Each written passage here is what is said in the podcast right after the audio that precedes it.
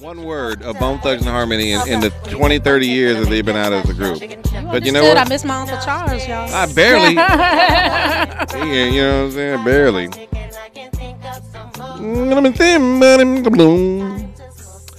All right, another day Donna Beach versus everybody with Kristen Shante Carmel Blake. hey. How's everybody going today? Everybody good? Oh, excuse me. I feel like Shantae and I had a very similar day, just a rough day. Well, you know, misery loves company. You know, I'll tell you that. It doesn't. I think I think Shantae is. She, I think we're very similar in the sense that we we just like harmony and peace and no drama, right? Also, I'm empowered by the block. You're empowered by the block. What does that mean? I, I love to block people. Oh, Yeah. That empowers me. I said, oh, oh, oh, I'm the problem? Cool, block. Y'all do it without me. Good luck. The real question is Good luck. Do it without me. Y'all don't need me Why do you feel the need to even bother to block? because I don't because I don't want people pressing me to move at a certain speed when I can't press nobody else. No, no, no, no, no. Well, that sounds like you're looking for life to be fair. Yes, I would mm. like life to be It, fair. life not is not fair. fair. That's Life number is one. not But number fair. two, But the block is the block evens the playing field. It is. Don't call me. Right. You- Don't call me then. you always have this tit for tat thing going on. Why can't we Don't say not? always. Why would you say that? Well, that's just your personality. That is not my person. You cheat on me, I'm gonna. s- You cheat on me with one woman, I'm gonna cheat on you with five guys. They're all gonna be drug dealers. When have I ever done that? I don't know. When have I ever done that? I don't know. Just you know. Look, All right, maybe once I did that. no. Today, I will accept myself. Oh, stop it! I don't want to hear that nonsense today. I will reaffirm that I am a beautiful It's a beautiful new year too. It's unfortunate. Just Uh, how many years ago now? Don sent me. today, this. I will accept myself. Yeah, and I've listened to it probably Just so many times. I sent her I used this. to fall asleep listening to this. I sent her this, and she had the nerve What to, did she do? to sit there and and just and I don't can't even remember what I did. I- What I you- said. You were like, I, I, how dare you send me this? Something along those lines. I said I got a lot of great help out of it. I thought you might got, get a lot of great help out of it. It was no judgment about anything. It was just me spreading a piece of information that was like, oh, this is great. Something to meditate to, something to kind of absorb. You know. So it would pop up in my uh, playlist on shuffle, you know, ever all the time because I had it just kind of kind of worked in. It's not bad. It's a beautiful thing. and the, at the very end, it's like the beauty is the power to my soul. No. Uh. It's the whole vibe at the end. See, I know you thought I Yeah, didn't the listen soul to it. of healing affirmation. It's a great thing to meditate to, to tune out, and to, you know to help you stay centered. And so A is for acceptance. I, I will accept things that I cannot change, uh, but I will also not allow people to interrupt my spirit, my calmness, my my. That's my a really chi. hard thing to do, though. It That's takes not easy. it takes practice because you have to understand that people are going to be coming for you at all times. There are certain things you have to accept when dealing with other individuals. That they're never going to have your best interests, insight, care uh, on the top of mind. And so you have to accept that and work around it. How do you do that if you're a very I am ultra sensitive. You are. And that is very hard for You me because Cancer. because you could say something and not really mean it in a derogatory manner, but I will hold that grudge and and say think that you're Satan because you said something to hurt my feelings. And that's hard when you're real sensitive um to be able to separate the two. Yes, so that's a very hard thing, and this is where you have to become more secure within yourself and and and not allow people to shift your mood one way or the other. Uh, one one way meaning uh, you're a horrible person, or one way meaning you're the greatest person on this earth. You must ha- have the confidence inside of yourself to know that you are great just the way you are. You've made it through the many years of life, through all the struggles of life that you've had to deal with, through the different jobs, through death, through life, through birth, through you know um, growing, and that you're you're that you are you are okay just the way you are, and, and no matter how many other people come at you, you must ignore that and block it out. It's noise. Mm-hmm. You- It's extra noise, I and so don't allow it to It, affect it you. It would be great coming from you. And can I just have an honest moment? yeah, yeah. Yes. It would be really great, and this is not a dig at you, Donna. Yeah. It would. I I could take this coming from somebody who wasn't slightly inebriated all the time. because I think it helps to mask and block out things. But if you are 100% sober all the time, it makes it a lot more difficult. I think alcohol and weed and things like that help to cancel that noise that would bother you if you weren't. Well, I So I- I can't really. I, I, I get you. You know what I'm I'm, saying? I'm That, not. yeah. Yeah, I, I'm, I'm- I'm sober, so yeah.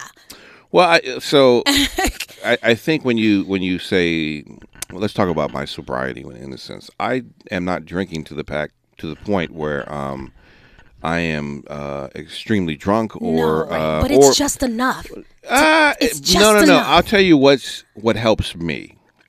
What helps me, and it, it may be something that it might be able to help you, but it's this is a personal choice. Is not the alcohol per se. Um, the alcohol does more to not not affect me in a sense of um, being able to deal with the noise. It just relaxes me. Exactly. But no, no, no, no. But what, what, what? But it doesn't. But but I can still be relaxed and still get a lot of pressure coming my way and be like, hey, ooh, yeah, you know, what I'm saying like, what what helps me is, um, what helps me is is my medication that I'm on. It's Cymbalta. There it is. All right, At so- yes, absolutely. So that really helps me, um, and that's one of the biggest things that has helped me to not because I would be all over the place if it wasn't for Cymbalta. Cymbalta helps center my mood Yep. and makes things easier when listening to um, the Soul of Healing affirmations to deal with. Yep. And so, I, I medication might be a thing that some people need to look at to help give you the extra boost to deal with these things, because I, things would affect me in such a way before I started really taking Cymbalta where I was I would obsess over things. I couldn't get rid of things. Right. Things in things. If somebody took a dig at me, the mm-hmm. dig was like a thousand times more hurtful. Yep. You know what I'm saying? So, so the, you know these are these are the things that you you know you have to figure so out. to someone who's not going to turn to drugs, I have to actually take those things in and I have to deal with life. Don't be upset with me when I, you know, when I'm dealing with them as well as I can as a, without the Cymbalta, without the cigarettes. Cuz let me tell you, I've smoked cigarettes before. Yeah. Beautiful thing. Oh God, yes. okay when i uh, li- many many many years ago i could i could definitely i could o- i don't think i only smoked for about a month because you know i'm a singer so it just didn't work for me Right. you know but when i could step outside those theater doors and smoke that Bali Hai. That's what we were all smoking. We were smoking Wait, Bally- cloves at the oh, time. Oh, cloves, yeah. and you know, cloves are a little bit more. They're stronger than a normal. Yeah, cigarette. they affect my stomach. Boy, oh boy, was I calm. And I could walk back into the theater and deal with life. But that is not my life. I'm I'm not I'm not walk waking up in the morning taking a shot to calm my nerves. I'm not waking up having a cigarette. I'm not drinking small doses of beer. I'm not on any type of antidepressant. I am 100% sober all the time and you, life comes at you. Well, let's get you drunk and high, and I that's what we'll do first. I can't. No, no, no. I, I listen. I, I, I 100% agree with you. I, I Yeah. definitely. It, it is not. Life is hard. Number one. Number two. Um, when you don't have any assist of medication or weed or whatever. I mean, it's one of the reasons why I think a lot of people smoke so much is because it's like they just need to get out of their head for a second. just, yes, and it relax. relaxes you. Yeah. Yes, I get it. you know um so yeah I, I can understand how trying to you know uh do a is for acceptance and, and not it's hard unless I have this A for absinthe first. and then let's roll with the affirmations. W is for wine. i i listen it's it's it's hard though it's Or weed, wh- whichever your preference is on that W. i'm you not know? saying it's easy it's very hard and to not allow people especially people that are that you allow close to you Mm-hmm. to affect you in any way but you have to work on regardless of whether you're taking antidepressants or drinking or not um blocking the noise out and it's a task It is. It's a, it's a very hard task because you just you just people. It's like you can come with your intentions, and your intentions can become for love, but then people are coming at you and like whatever they're dealing with. Yeah. And we also got to be mindful that they might be having a bad day, and it's just you know spewing out onto you, which is another reason why it's just like okay, I, I see you're having an issue today. I just asked a question. Work to learn to not take things so personal. Yeah, it that's a hard one though, especially when it they're the people that are closest to you that are hurting you the most, and that's what I find is, I, I'm I'm fine if it's somebody that's distant, but if it's like your own family or you know a mm-hmm. really good friend, of course it it hits harder. Well, may- maybe an exercise you can do is to take a beat for a second and say, let me view this through their eyes. Mm-hmm. Let me view what they're asking of me or how they're coming at me through their eyes. And let me sit in their skin for a quick second to see and ponder what is really going on.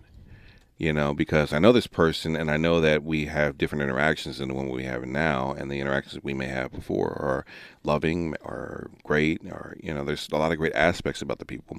And so if you put them yourselves in their their their, their system, you, you might start pondering what what are they going through right now? What are they feeling right now? What's what's going on to where they're not looking at me as the human being or the person that, that is coming at them in love and that they're coming at me with all this extra stuff. And maybe that might help you have some patience in the moment of like you might be going through something right now. Yeah, but what if they're just straight out mentally ill? I think most people I know in my life are just psychotic psychos that need a lot of help. All right. And I have to I I I draw those types of people in my life just psychotic psychos. Okay, but listen, if you know that about them, yes. understand that okay, you're mentally ill right now. right now. no, you, you are experiencing a mental illness episode right now that is not allowing you to see me as a person. Mm-hmm. I'm going to give you a little grace in this moment, and I'm just going to remove myself from you for, for, and we'll come back again. Yeah. You know, like you have to protect yourself, Of course. at the same time too. So, but the, the key is protection, not reaction to the energy, because what happens is that this they're spewing negative energy at you, and then automatically it goes inside of you, and negative energy wants to come out of you. And the key to staying centered is not allowing that energy to permeate inside of you, so that you feel it. It's hard. Oh yeah. You know, because even myself, with all my little tools and tricks and antidepressants, you can sit there and poke me in the eyeball a couple times, Right. and, and I and I might react, and I have to kind of remind myself or walk away or Mm-hmm. leave. My my thing is I'll leave and just disappear for a second because I don't want to be a person that um, is going to react to that. So that's my version of block. That's why I just Yes. block people.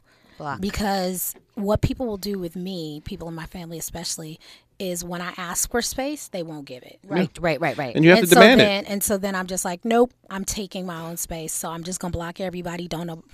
I don't. I don't even have to say don't call me. And I Just don't, call and, me. and I think that's good. I think that's good. Um, um, I think that's very healthy to sit there and put Yeah. that, that, that, that, that boundary up of like, you're not going to talk to me Yeah. any kind of way. You're going to respect me. And if I come and ask you a question and you may perceive my tone as a certain way, but my intent is not to that. I'm just asking a question. So, you know, it's, it's, listen, when you, when you have to deal with other people, it's hard. yeah. It's very hard. I t- and you know the whole tone thing is the thing that gets me. I am very um facial, so you can see it on my face because I do know I make a lot of faces and I can't help it. That's just who I am. Very dramatic in that area. so I make faces, and if I if I make a face that may, maybe makes somebody feel uncomfortable, it might not be because I'm judging you. I might just be thinking and processing what you're thinking. But my tone is uh, people that know me, you know my tone. It doesn't always necessarily mean that I'm digging at you or being derogatory. So I hate that your tone, your tone. You've known me forever. My tone has always been the same. It doesn't mean anything. Yeah. You know that's a- attacking you. I, I it just But also, what's my tone in a text? right exactly Right. I just said, No, what- it- you, you- what? What do you mean? That's- I asked a listen. legitimate Right, question. what do you mean? right. What's my Eh, tone in a listen, text? you you have have- to understand. You, you texts are very hard to read because you're leaving it up to the person's perception to interpret what you're saying, and they may be. You may be like, "Hey, I want to come by and uh, pick up that dish later," and then they may be like, reading it like, "Can I get my damn dish?" yeah. There's, you know what? Let me see if I can. Um, I want to. Let me see here. Let me see. Let me see if I can. Girlfriend was. Uh, we were online last night. She was showing me this text, and and I'll try to read it. The text was a, a woman asking, um, "Does she have any open appointments?" And she said, "Hey, do you have any open appointments?" And the woman responded back, "Hello, I do not." Right to which the the lady start who sent the original text started going off. Well, f you, chick, and so and so, whatever. And what happened is she looked at the text and then had to go back. She said, "Oh, lol, I'm sorry, I misread your text. I thought you said hell no, I don't have no appointments instead of hello." So the perception of how, how she's already on the defensive in her mind is trying to fill in the blanks, and she just glanced at the text and saw the word hell. Yeah. And then she had to go back and look at it twice and say instead it says hello. Yeah. No, I do not. So, you know what I'm saying. So this is careful, when you yeah. send text messages out. This is why it's, it's a, this is why emojis are important to use Mm-hmm. because at least with the emoji you can you can soften the text a little bit Yeah. um, and and and puts at least some visual context of the emotion behind Mm-hmm. it, whether it's funny or a heart or out of love or whatever. It's listen, it's it's work. Dealing with people is work. yes, it is. This is why I'm an introvert. I don't want to deal with any of you crazy people. All right, um, this Skip Bayless thing and um, and Shannon Sharpe is getting. I, I don't. I, getting I. I don't understand it. And and if anybody can help me understand this, please let me know. We're gonna get to it because I feel like this show's about to come to an end, and I've been feeling like this for about a month or so. If, if there's a there's a shift in Shannon Sharpe's energy on that show to where he's getting more irritated at Skip, and I don't know where. I can't pinpoint where it came from, or just maybe a combination of time. We're gonna get to that when we come forward. It's KBLA Talk 1580. This is KBLA Talk 1580, where we turn red lights to green lights and keep it moving. We knew you'd stick around. This is LA's home for progressive talk radio. Be heard. Welcome back to KBLA Talk 1580. All right, so um, there's a show on Fox Sports One with uh, Skip Bayless and Shannon Sharpe. Shannon Sharpe is uh, a retired football player who I, be- I believe has been to the Super Bowl multiple times. Um, he's Hall of Famer. He's a, he's a, he's a guy who knows sports. Um, and Skip Bayless, who is a commentator who has worked with Stephen A. Smith. Um, he left Stephen A. Smith, went over to Fox Sports, got his own show, and it seemed to be doing extremely well. You know, um, he, there was an audience there for for both of them. Um, and the show seemed to be two different perspectives, which I think that was great. But for some reason, this show has been got it's been sidetracked for a little bit. And I, I and I don't know if this is if this is black people being super sensitive to when a white person speaks in a certain level of with a certain level of authority that makes us feel like the we're on a plantation and we're planta- you know we're just a boy to do your job. And, and I think maybe some of that's coming off. And I don't think Skip is that way unless he just doesn't realize it. You know um, Skip may may not look at him any different than Shannon Sharpe looks at him. You know you know so like he may look at the evil extra footing but then there's a there's an echo of white black interact uh, negative interactions throughout history that has still is still echoing throughout the, the, the country. And it's in the back of our minds. And when you say certain things and you talk certain things it brings up subconscious memories of like are you are you what are you what are you saying Black people are so transparent sometimes, and once we don't mess with you no more, we don't really mess with you no more. We're not. We're very different than white people. Well, white 'cause- people will turn around and fake it. If they don't really like you, you won't really know that they don't really like you. They'll still come and smile and do all the things. You'll never know that they really don't like you. But black, we are so tra- we wear our hearts on our sleeves, and we're like, We're look, passionate. I would look. I don't mess with you. We're I don't mess with you in front of this camera. I don't, mess with you outside of this camera. I'm not putting up an act for anybody. So I've been noticing slowly, so small changes in Shannon Sharpe's behavior on the show. And I'm not a regular viewer; I just casually watch. And I've also noticed Shannon Sharpe doing things outside of this show, which is his podcast, which he's been, which has been growing. Um, he's been, you know, he's in the business to where he can have conversations with notable notable people. Deion Sanders, Waka Flocka Flame. He just had, you know, saying so. He's talked to a lot of high profile people, and he's good at what he does. I mean, you know, it's he's uh, he's he's he's, he's not necessarily my cup of tea, but I can see how he's good at what he does and how there's an audience. He has an audience for people who like him. But l- there seems to be this disconnect between Shannon Sharpe and Skip Bayless, and I don't know where, what it is and where it came from. And um, you know, Shannon Sharpe didn't show up to work yesterday because Skip put out a tweet, which I didn't find at all unreasonable. I didn't find it racist. I didn't find it uh, heartless. I didn't find it. I, what I when I looked at that tweet, it was a, an, a, an, an an analytical look at what is going on on the field at this entire moment in its totality. Totality. Um, Totality? totality. Totality. Totality. I don't know. Yeah, it- I just made up a word. Okay. Sorry. So, and it may be everybody was in their emotions because Damar is it Damar? Damar pa- passed out and they weren't thinking about the game. Where I think Skip is a he's a journalist or a personality, and he's thinking about everything, and so maybe more emotion towards the player who may have died on the field compared towards the, an, an analysis of what's really going on is what everybody was looking for. We're going to get to uh, Skip Bayless and Shannon Sharpe when we come forward. It's KBLA Talk 1580. Courage is contagious. contagious. We're KBLA Talk 1580. Less BS per broadcast. Fewer microaggressions per megawatt. KBLA Talk 1580. Who's Jasmine Lewis? Anybody know that name? So I just got this. So I just ate 1,600 quality calories and lifted heavy so far this morning. Wait till you see where this extra 10 pounds is going to land. Stay tuned. This is the before, the after is coming. It's bulking season. Is it bulking season? Mm-hmm. Oh, I didn't know that. I didn't know. we- You bulk in the winter and then shed lean for the summertime. Yeah, but she doesn't even. She doesn't look like she needs to bulk. Let's see. I don't. I don't know who Jasmine Lewis is. Oh. She has a very nice, you know, nice frame there. Unless she just wants to be more. Th- she does look thin a little bit, but But this is the time when you build you build muscle.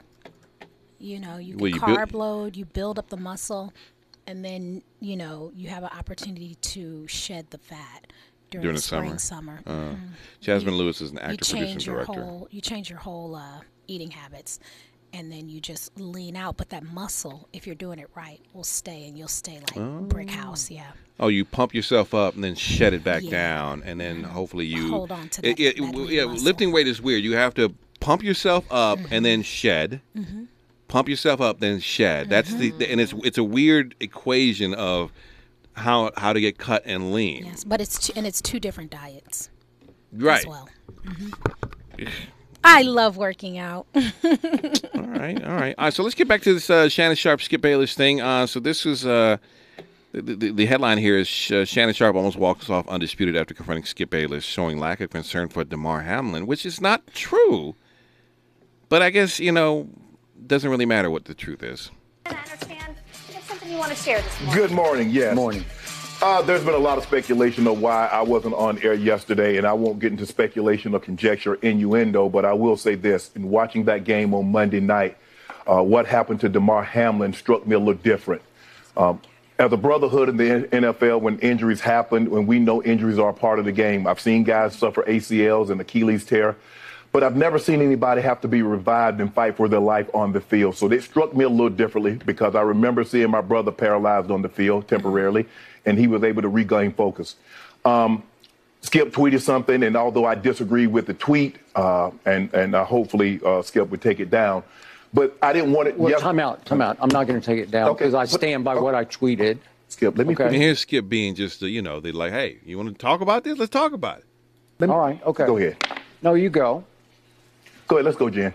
Okay. I mean, I, Shannon Sharpe is being a little baby right here. Like you can't get control of your emotions. yeah, because he didn't take his Cymbalta. All right, well maybe he needs to be on it. cannot even get through a monologue without you interrupting Okay, me. well- you could have came back, Skip. Well, I thought- Skip, just let. I, I didn't know you were was gonna bring no, up No, this. I was just going to say, Skip. I didn't want to yesterday to get into a situation where Damar Hamlin was the issue. We should have been talking about him and not get into your not get into your uh, uh, your tweet. That's what I was going to do. But you can't even let me finish my opening monologue without you interrupting. okay. I was under the impression you weren't going to bring this up because nobody. Yeah, there's, so there's tension going on Yeah. behind the scenes that's spilling out over the air, and this seems to be have been broiling for a minute. I was going to say this is not new. This is something. There's some a little bit of resentment in that relationship on somebody's end. You can tell this is something that just this specific situation brought whatever problems they had to surface. Hmm. They had. You They've been a- having problems. problem with that tweet. No. Clearly, the bosses wanted you to offer explanation. So clearly, somebody No, they did problem. not have. the- Nobody. Let's go, well, Jen.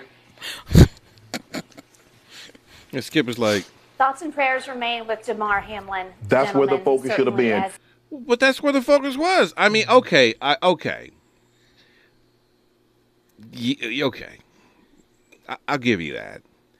But you want to, you want to, uh, you want to uh, uh, crucify Skip Bayless on a uh, on a on a stick for his analysis of what was wholly going on, unless he knows Skip Bayless more intimately than we know it, and that he knows Skip Bayless only cares about the game.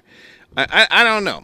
I read the tweet and I'm like, I read it in its totality. It probably should have been written a little bit better, um, so that this wouldn't have happened. But I think Skip, that's the way he thinks. I'm looking at the totality of what everything is going on. This is bad for the game. This is bad for the player. This is like I don't know where we go from here. This is bad all the way around. Mm-hmm. You know, and I think that's what he was looking at it. You know, because it's like, how do we fix this in this game? But the game doesn't mean anything right now because I'm like, we got a player down. I was like, oh my god. You know, and, and I think it's just an analytical look at how he views everything. Yeah. Is Skip a former athlete, NFL athlete as well? I don't think Skip Bayless is a former athlete. Do you think that that has a lot I think to it do does. with the, you know the respect level? It's like you have somebody on a show who offers their opinion on what things should be in sports and how they should play and what they should do and how players should be that have never played the game, that have never been out there on that field literally putting their lives on the line because they are those hits some of those got man those hits those kids take. Let's see. You know, so Skip so there could be a little bit of resentment in that way. It's like F your opinion. Skip went to grew up in Oklahoma City. Let's see, did he play football at a young age? No. He didn't play any. He- yeah, I'm looking at him. He didn't play nothing. He went to he worked for the Miami Herald. He to L.A. Times. Uh, he did investigative stories for the Dodgers. Yeah. Um, what else did he do? Uh, he's Seattle's uh, Triple Crown, a Dallas Morning News, Dallas Herald, the Wall Street Journal. Uh, he was voted Texas Sports Writer of the Year by the National Sportscaster and Sports Writers Association three times 1979, 84, and 86. I mean, yes, he didn't play the game, but he's got accolades here. Would just- you take Would you take somebody's opinion on your job had they never done it? There's a lot of coaches professionally who haven't played the game but are successful As coaches, as coaches. But you could be around the game and still know the game. Right. Like he does he know what it feels like to get hit? No. Does he know what it feels like to be in the locker room and be under the direction of a coach? Maybe to a certain extent because we all have bosses, but there's a different dynamic in that locker room, so he may not know that. Wait, wait, wait, wait, wait. You think there are coaches out there that never even played as far as little league, high school, nothing? Yeah. Oh, I thought General to- managers, all of them owners. not general managers. Well, I'm but, saying, but are they too. are they sitting on a show offering up their opinions? That's my point. Well, I think they had they they get to be on show. I mean, did um did Belichick play anything? I don't think he played at all. And He's one of the greatest coaches, Coaches. of all time. Never played. What's his name? Uh, was it Bill Belichick. Bill Belichick. He was a, uh, Mm, the I know who he Patriots. is, uh, yeah. Patriots uh, coach. I mean, he's got to be one of the greatest coaches. I mean, he's one of the reasons why Tom Brady's so great right now. Um, not to take anything away from Tom Brady. So you know, so Bayless has covered. He's been a journalist covering sports for a number of years. I think that gives him an authority to speak, but it doesn't give him. There is a piece to his career that he is missing, which is that locker room and not being in it. Yeah. Okay, lies. He was a multi sport athlete at Wesleyan University in Middletown, Connecticut. Well- he played center and tight end for a football team. That's one individual. And he was a captain of the lacrosse team during That's his senior individual. year and also played squash. Hold on, hold on. That's. So, But that's one individual. but he was an athlete. Okay, but so that's he, one individual. Well, name me another coach that's never Hold on, played let me the let- game. Research. Let's do some Hold research. Do, Hold on, do hold let's, on, let's hold hear the research because I'm, I'm I'm guaranteed they have at some point played high school, played little league, but played the game at some point to Eleven come current. all right, here we go. Eleven current NFL coaches have played in the NFL, but two current NFL head coaches have at least played in college. The two remaining coaches played in high school. I hold on, hold on, hold on. I'm reading the list. Uh, compiled list of playing career NFL coaches in Miami. So then there are a few interesting takeaways from there. Let me see here. NFL. This is nobody's to. answering Let's watch question. these men go down in flames right now Yeah. everything they don't know. Andy, take this L. Uh, Take the L. take the L, Andy. Let me Just see. take it. Y'all just take it. No, I'm not taking the L without any research. I will concede to your point if you are right.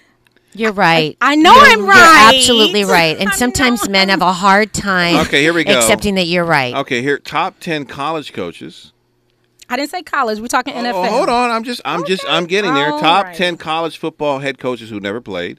Bill Clark at UAB, Dennis Franchione at Texas State, Charlie Weis at Kansas. Bobby Hauck at UNLV, Paul Johnson at Georgia Tech, Sonny Dykes at Cal, George O'Leary at UCF, Mike Leach at Washington State, Hugh Freeze Ole Miss, and David Cutcliffe Duke. Now let me go to the NFL. Hold on. Never played at all or never played professional. Uh, it just says never played. I, ne- I'm not saying never played Here we go. professional. Here we go. Chiefs Haley. This is from 2009, so I don't know if this coach is still playing. Okay, there may be one She- exception to this Oh, rule, but wait, the wait, wait, majority. wait. That's what we're, he We're said. not talking about the exception. We're talking about the majority of Chiefs- these coaches Chiefs have Haley- played the game, and that's how Yes. they've come to a Chief- greater understanding and Right. can coach Chief Haley, only NFL coach who never played.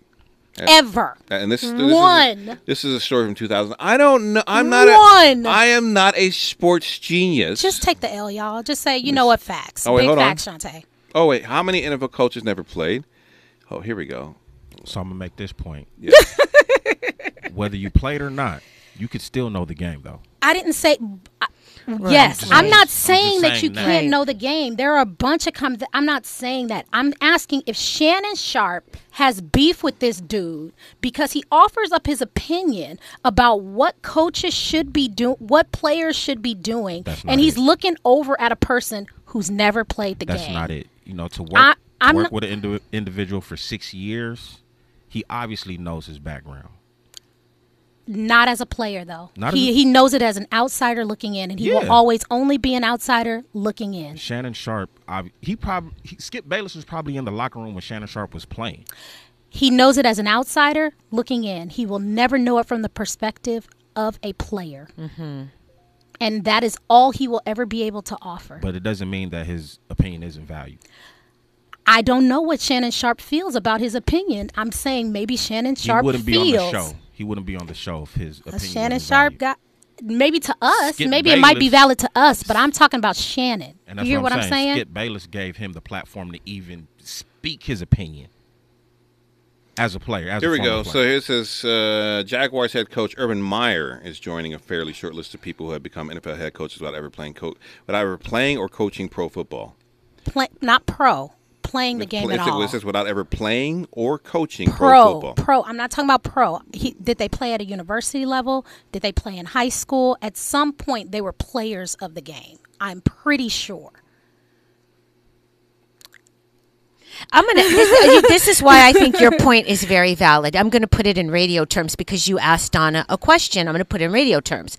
So you have a talk show, you have a producer, right, and then you have the mm-hmm. talent. Mm-hmm. When so there are some producers who cross over into the talent world, they did number one, they didn't have to go through a, a lot of the, the dirty work that some of the talent had to go through with the program directors.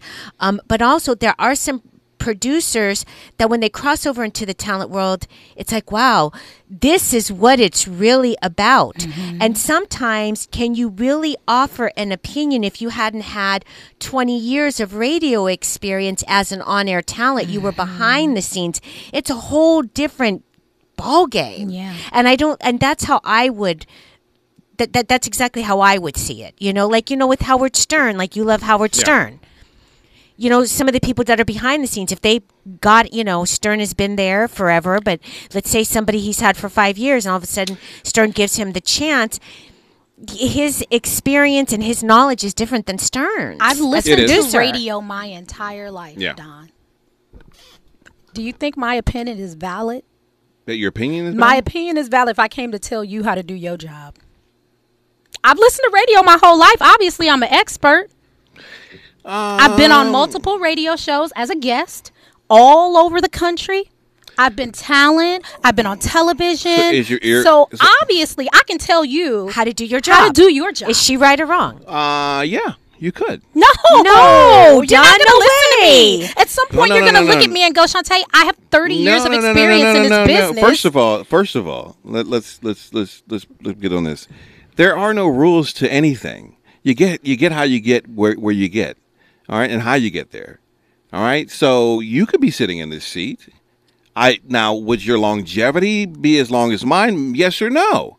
But you can still sit in the seat and do the job at the same time too. I'm not saying. and I'm not the saying job. that you wouldn't excel at the job either. I'm not. Don't change the uh, no, what subject. I'm saying- not She's saying saying telling you how whether I can job. do it. Right. I understand. Right. Shannon Sharpe has a different Perspective. perspective, yes. and yes, Yes. than Skip Bayless. Yes. and I think that's you're absolutely right on that. Because he said at the beginning of his monologue, he said, Listen, I've seen this, this, and this. Even my own brother be paralyzed on the field. I've seen a lot of players get carted away, but they get carted away revived. He said, So for me, that hit different. That was the very first thing he said in that monologue. He said, For me, it hit, hit it said it hit different to him because this is something that he's seen before, but he has never seen somebody have to be revived or their heart go out. That's something he had never seen. Mm-hmm. So that, as a player of the game, having seen a whole lot, that hit different for him. Mm-hmm. That was his number one point that he made. So in saying Yes. that is what is what Skip did. Is was it heartless? I understand there's a different perspective here, but Skip saying what he said within the tweet was basically, um, "I don't know how we fix this. This is so late in the game, but none of that really even matters because there's a player down on the field, um, and everything else is irrelevant." saying something like that i don't I, I, I to me that's just his I, I understand there's a there's an extra layer of depth that skip bayless doesn't have in regards to shannon sharpe. And shannon may be looking at this from an emotional standpoint where skip may be looking at it from an analytical. And I, that's what i saw. Mm-hmm. If that is the case let's talk mm-hmm. about that and let's mm-hmm. let's have that discussion on the air. Uh, more of this conversation when we come forward. It's kbla talk 1580 A safe place to go loud, loud. A great place for progressive politics. KBLA Talk 1580. Find a righteous rage and don't be afraid to say what you see. We're KBLA Talk 1580. All right, so yeah, so we're talking about the Shannon Sharpe and um, Skip Bayless uh, feud that's going. Not feud. I, it's I don't even know en- entanglement. I guess I don't even know what you call Very it. bizarre. You know, and and uh, do you think this relates? Do you think this is the end of it? I don't know. I hope. I, not. I, I mean, you know, I think this is a teachable moment for, for, for Shannon Sharpe to sit there and say, Skip, your tweet may have come across as insensitive, and let me tell you why. We always miss teachable moments in society, and I really hate that because we're so mad. You Sandy? I just want to say after that uh, back and forth that they had, they continued on with the show, Oh, they Oh, did. good. That's good. laughing and joking like nothing ever happened. Look, good the for reality them. is these cats they argue every Every day about Yeah, sports. Yeah. And They- they, probably always, yeah, have They different know opinions. each other. You know what I mean? Like Skip uh, interrupts Shannon all the time. Shannon interrupts Skip all the time.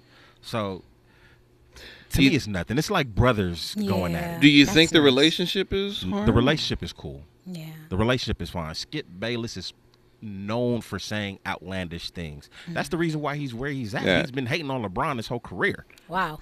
You know, so a lot of stuff that Skip says, he does rile up people's emotions, and sometimes you know you you'll get caught up in that. So Let me see. Somebody said they Ray Richardson is sending the full thing to my DM. Let me see. I think I saw the full the full tweet, but let me let me double check. Hold on.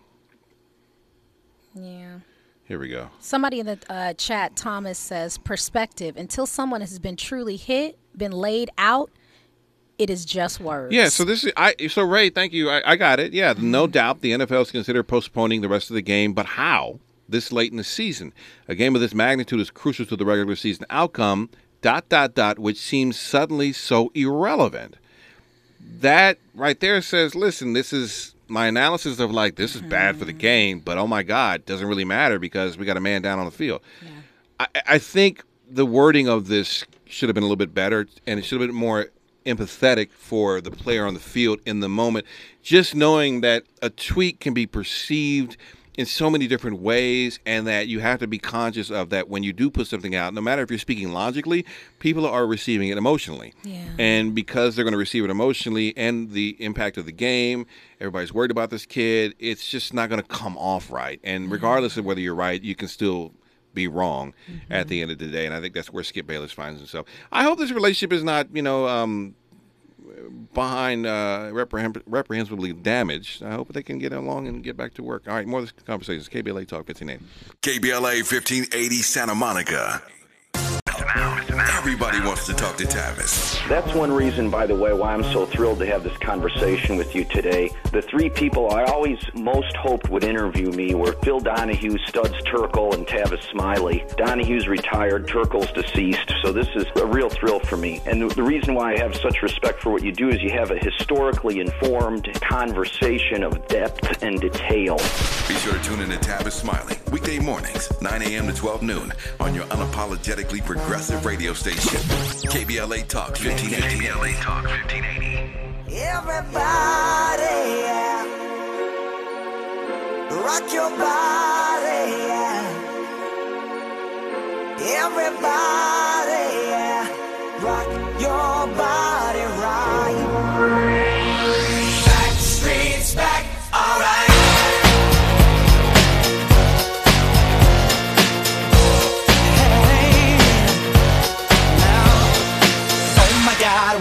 again. Yeah, we're back. Hour two of the three hour thrill ride. That, that kind of went by fast. This is interesting. You know, we're talking about uh, Damar Hamlin, who uh, is uh, still in the hospital right now. He had to resuscitate his heart on the field. Oh. Talking about Skip Shannon and, uh, s- I'm sorry, Skip Bayless and uh, Shannon Sharpe. They're having issues about it. Well, he had, he had, he had to take an, an, an, an, a, what do they call that when, when you when you can't come in? An, an emotional day? Oh, A mental health day. Mental health day. It's very important. You know, um, and listen, uh, one thing I've known about the NFL is that the NFL is heartless. And why black people continue to play on that field, I don't. I mean, I, I understand. The first of all, no job is guaranteed. That's number one. Number two, you're making garbage unless you become a major star.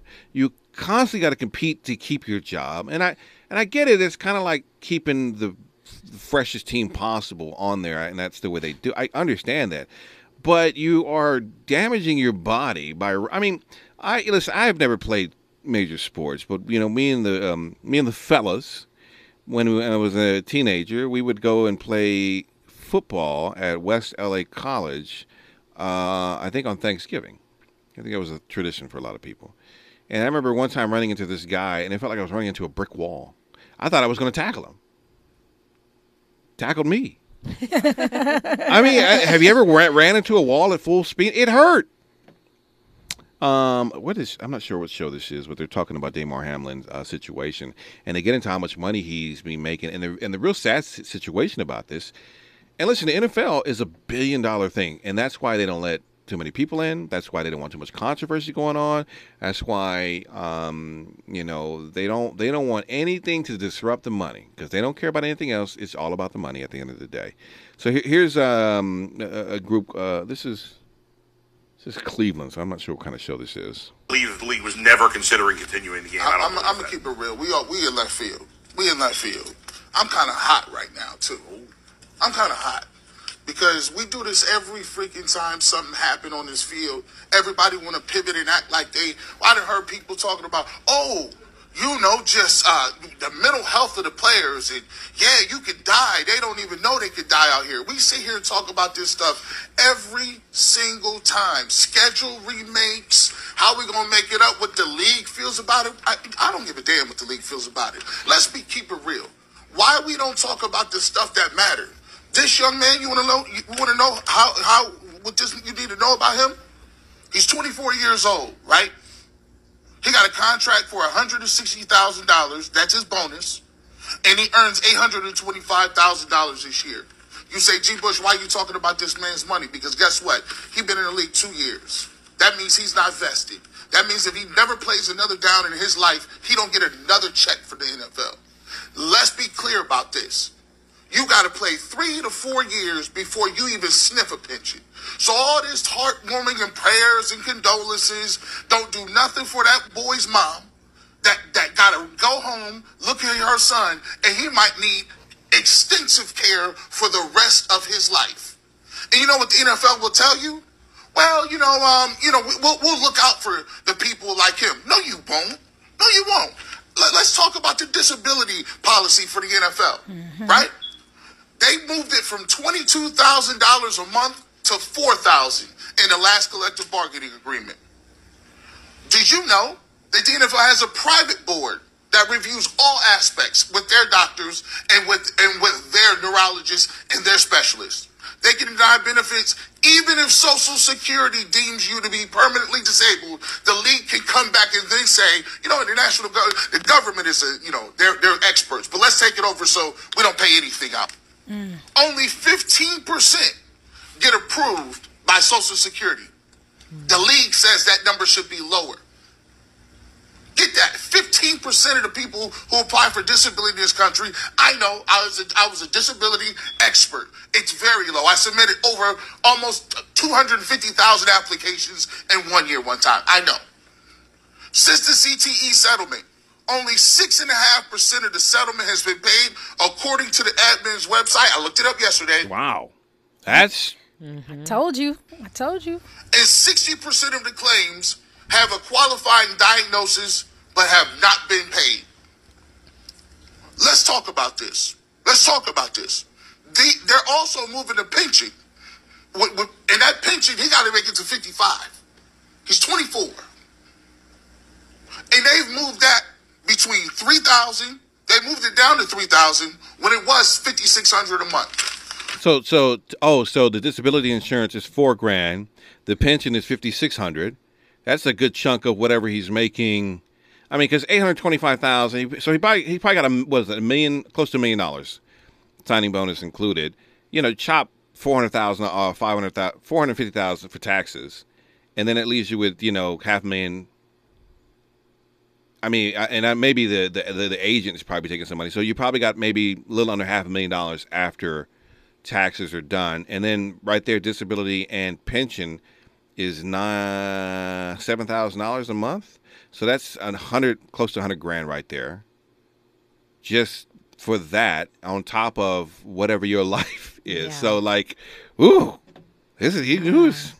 told you. And the last stat that you should know about is the Bills owner Terry Pegula owns the Sabres as well as uh, as well as the Buffalo Bills, and his net worth is six point seven billion dollars. Hmm. My question to you is, NFL, when you when when do salaries become guaranteed?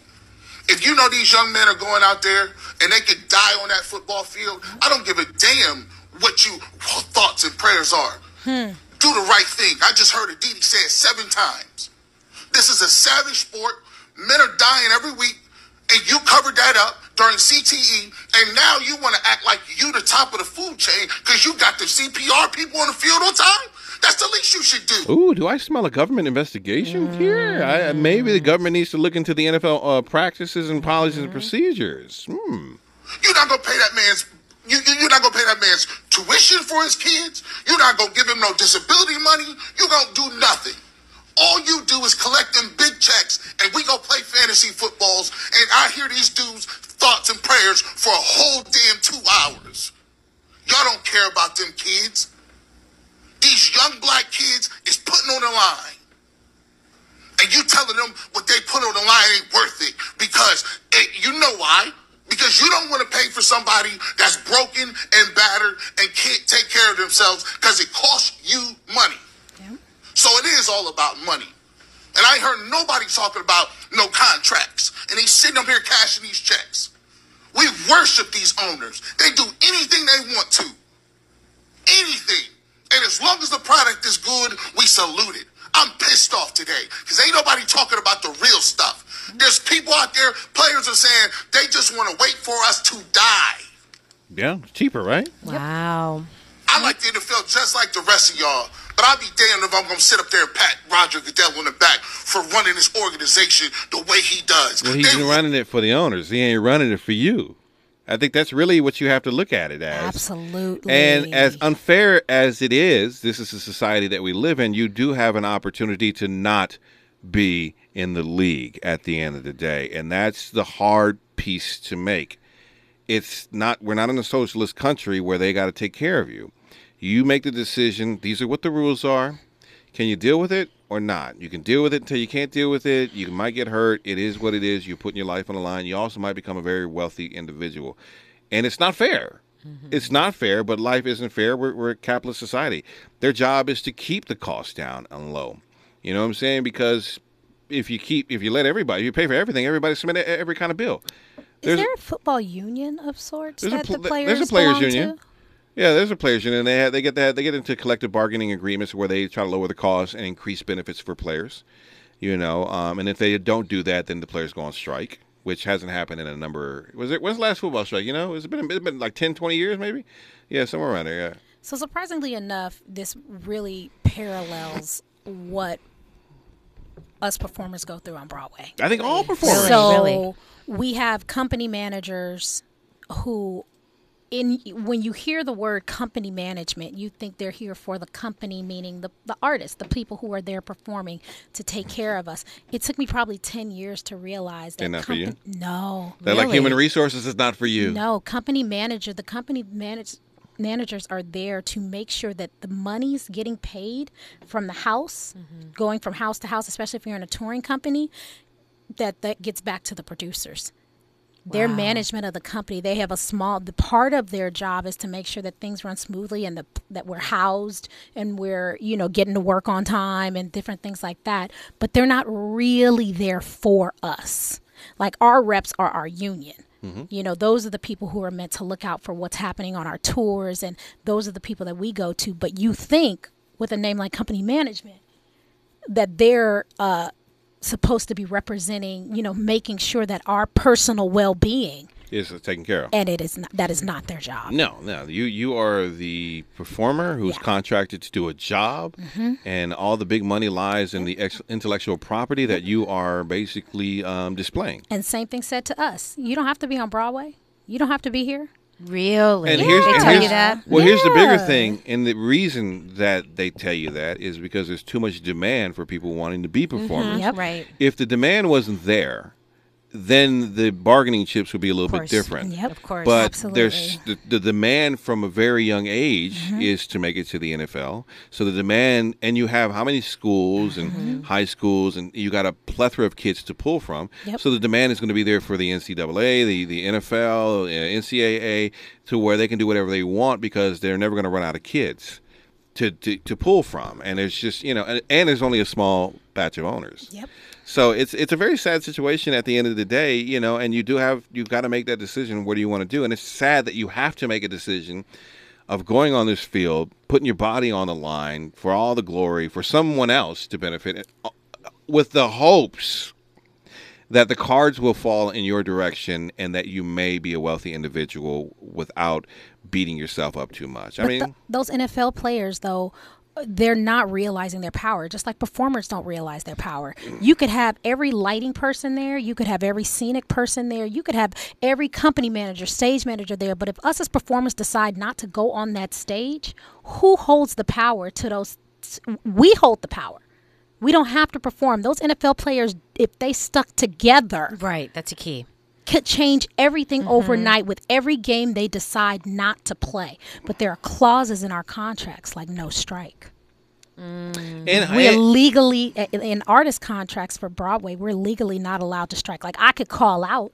We could do like a low key coup, mm-hmm. and just nobody come to Everybody's work that sick, day. sick out. Everybody's sick that day. But we are legally not able to like strike and be like, oh, we're not going to show up to the theater. Hmm. Yeah, I, I, the problem is, is how do you get everybody to align themselves for the benefit of the player? Because so many people, because you're gonna, what you're gonna do is you're gonna run into people who are just se- trying to feed their family. just trying to feed, who selfishly are just Yep. trying to feed their family, Mhm. and that's not their problem. They don't really care about it, um, and you know what I'm saying. It's not dealing with me right now, but for the greater good. Yeah. Let's see here. Ray uh, Ray, uh, Ray Richardson, who does sports for us here, uh, said he just want to offer a quick point on the Skip and Shannon uh, thing. One of the issues that often affects Shannon is that Fox was hoping he would become another Stephen A. Smith, Undisputed is, a spinoff from First Take, yes, a highly popular show that Stephen A. Smith and Skip built at ESPN. Stephen A. played college basketball, but was very skilled as a journalist long before becoming ESPN. Uh, so, so, so Stephen has a does have a little bit of credibility to himself. Stephen A. and Skip were a perfect match because the generation difference and their personalities, but both are outstanding journalists. They always clash on opinions, but there was genuine respect for each other. I'm not sure Skip and Shannon are on that level, mainly because Skip doesn't see Shannon as a person with a media background. Ah, Skip doesn't see Shannon as a person with a media background. Skip and Shannon have made their show work in spite of that, but their on-air attention really is not a good look for Fox. Or maybe, maybe this is just maybe it is. wow. I mean, I mean, I mean. Listen, when you when you in a locker room, not everybody gets along. There are fights. true. There are fights. True. You know what I'm saying? There's a camaraderie. I never really thought. I, I, I can understand you not looking at Shannon Sharpe as a um, not having non-media personality background, but I would look over that because you've got on-field perspective that I think is just as important as the media background. Respect goes both ways. it- Look yeah. at that. Look at that. Yeah, so I don't, I, I, I- I don't know. Is that right? Oh no, somebody. Okay, yeah. So, um, I th- so yeah, I don't, I don't, I don't know. It's going to be interesting. It does. It, I don't like when they're fighting. I do like the banter back and forth, but I, I, I also hate when people miss opportunities to teach. And I think Shannon Sharpe missed an opportunity to say, "Skip, this is." I, I know what you were trying to say with your tweet, and I and I get it, but this is what this is the reason why you're catching so much flack this is how, what you should have said and this is why you know i had to kind of take a minute yesterday because this hits a certain um, uh, individual who has played the game a little bit more harder because we've experienced these things and we understand the emotion attached to it from being on the field where is it you're looking at it from binoculars uh, sitting in the owner's box What Skip's? Why is Skip's ego so big that he can't just be like, Well, "Yo, he's- that's. N- I'm sorry that this came out the wrong way. Let me take this tweet down. I meant to say this." Well- Why is his ego so big that he can't just do that? And that's a, that's a fair question. I, I think I think he sh- he probably should have took the tweet down if he saw the reaction. But I, I think he is like I didn't say anything bad. It doesn't matter. You, it was misinterpreted. And if you're not really trying to offend people, why do you have to stick to your guns so hardcore that you can't just be like, "Yo, that's not what I meant. I meant that his life matters most. Let me rip this tweet down. I'm sorry, you guys. I'm sorry that. Why is your ego so big? That should have been you know what, and that's that's that's something that Shannon should have schooled him on that, and that's something that Skip may not have um, realized. But it's hard to be in that mindset when you're getting attacked by the world or by Twitter or by by athletes, and you're like, "Whoa, wait, I didn't say anything." You know, it's it's a, it's a it's a skill that you have to kind of learn over time to say, you know what, let me fall on the sword right now because no matter what I say, it's falling on deaf ears, and let me give them what they need right now, which is love and comfort. And I'm sorry, and let me retract this. You know. and- yeah. it- so it's it's a Because lot. it's because it's not about me. It's And that's- not. It's and at that point, Skip should have been like, "This is not about me. I don't even want to pull focus. This is what this is about." But This don't you think it's also a matter of principle for some people? Some people, it's a matter of principle when it comes to their words, and they're like, "I didn't say anything wrong, and I'm sticking by my guns." Period. And if you don't like it, that's just too bad. Maybe that's for another show. Mm. That's true. Maybe that's true. maybe that's for another show of you know where you compile things that were misinterpreted, you know. Um, but maybe that's not the show. Maybe that's maybe that's not what they needed to hear. Mhm. You know, sometimes you know Ego. we. It, it is. It's ego. Yeah, you got you got a man who's up there in age, who's very uh, highly uh, revered in the jour- journalist world, who's good at what he does, and you're telling me I'm wrong. And when when he when he believes he didn't say anything wrong, uh, you know, it's kind of hard to kind of sit there and say I'm gonna follow my sword. It takes somebody who's very humble to sit there and say, you know what, I hear you. All right, Jim, Sean, and Q, we're gonna get to you guys when we come forward. It's KBLA Talk 1580. The station you turn to when you've had it up to gear with cultural incompetence. KBLA Talk 1580. We're not for everybody, but we're for everybody. You're listening to KBLA Talk 1580. All right, uh, let's go to Jim out in Los Angeles. What's up, Jim? Hey, how you all doing this afternoon? You know, hanging. Look, I just want to say, uh, you said uh, that these pro athletes could change it overnight if they stuck together and didn't perform, and that is a fact. But they don't want to sacrifice and they don't want to sacrifice for a future generation. Hmm. So that's why it's, so hard to get uh, a consensus with the athletes. You know, we've changed as a society. We have morphed into a society of enjoying the benefits of of past sacrifices. And uh, Mike Tyson, he knew the, the art, the history of boxing. He knew, you know, he was special in that regard. Uh, too many of today's athletes aren't concerned with the history. So when they're being taken advantage of individually and collectively, but don't and won't stand up for themselves because of the sacrifice it would take. How far removed are we from? How, how far does that move us from Muhammad Ali, who sacrificed his career? Um, I really called to say Curt Flood is all I really need to say, because not only was this a black man who stood his ground against uh, being not allowed to be a free agent. Before we heard of free agents, there was Curt Flood. A, a team owned you.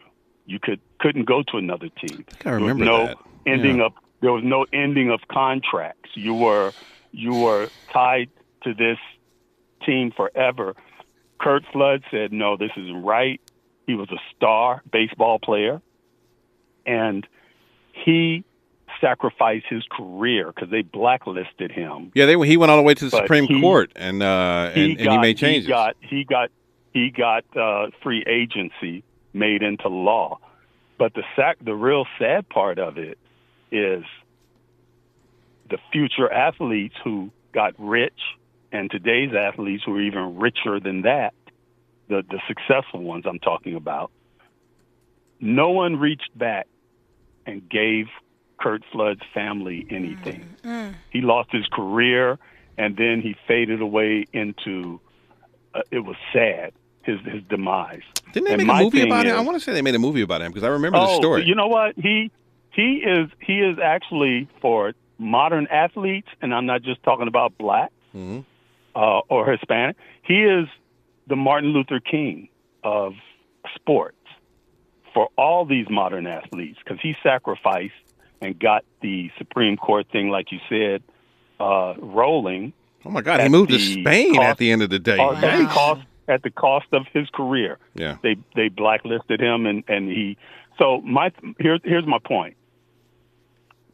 Today's athletes who have benefited for a generation now since Curt Flood, he was back in the late '60s, uh, is, uh, and didn't reach back and don't honor him for the benefits that they're making today is just a, uh, a continued symptom of today's mindset. And it goes back to athletes won't stick together because they don't want to sacrifice like our pioneers did. Yeah. You have to sacrifice for future generations if you don't feel it's right for you right now. And the lack of doing that allows them to take advantage of us, and there we are. Hey, that gentleman that called in and ran down what uh, these athletes get, and and uh, you know he he he ran down. He he needs to write a book. no, he was on a a movie podcast. waiting to that was a podcast Yeah, that we was were out- that playing. was That was a yeah, podcast we were playing. Yeah. with his passion and what he's highlighting, and it is also true. That is the next big story waiting to be told, especially after this young man's accident. Yeah, maybe government But yeah, intervention I- needs to happen in, in order to spearhead this thing. Jim, I, I got to run, but thank you for the call. I We, appreciate we it. we all need we we all need to think of Curt Flood, and if you can do anything for his family, uh, that would be a, a good ticket. All right, you got it. All right, uh, Sean and Q, we're going to get to you next. It's KBLA Talk 1580. We may be LA's newest talk station, but when you're punching above your weight, it's not about whether you can throw a punch. Can you take a punch? We're unapologetically progressive. KBLA Talk 1580. And we don't black down. We're not ratings driven. We're engagement driven. You're listening to KBLA Talk 1580.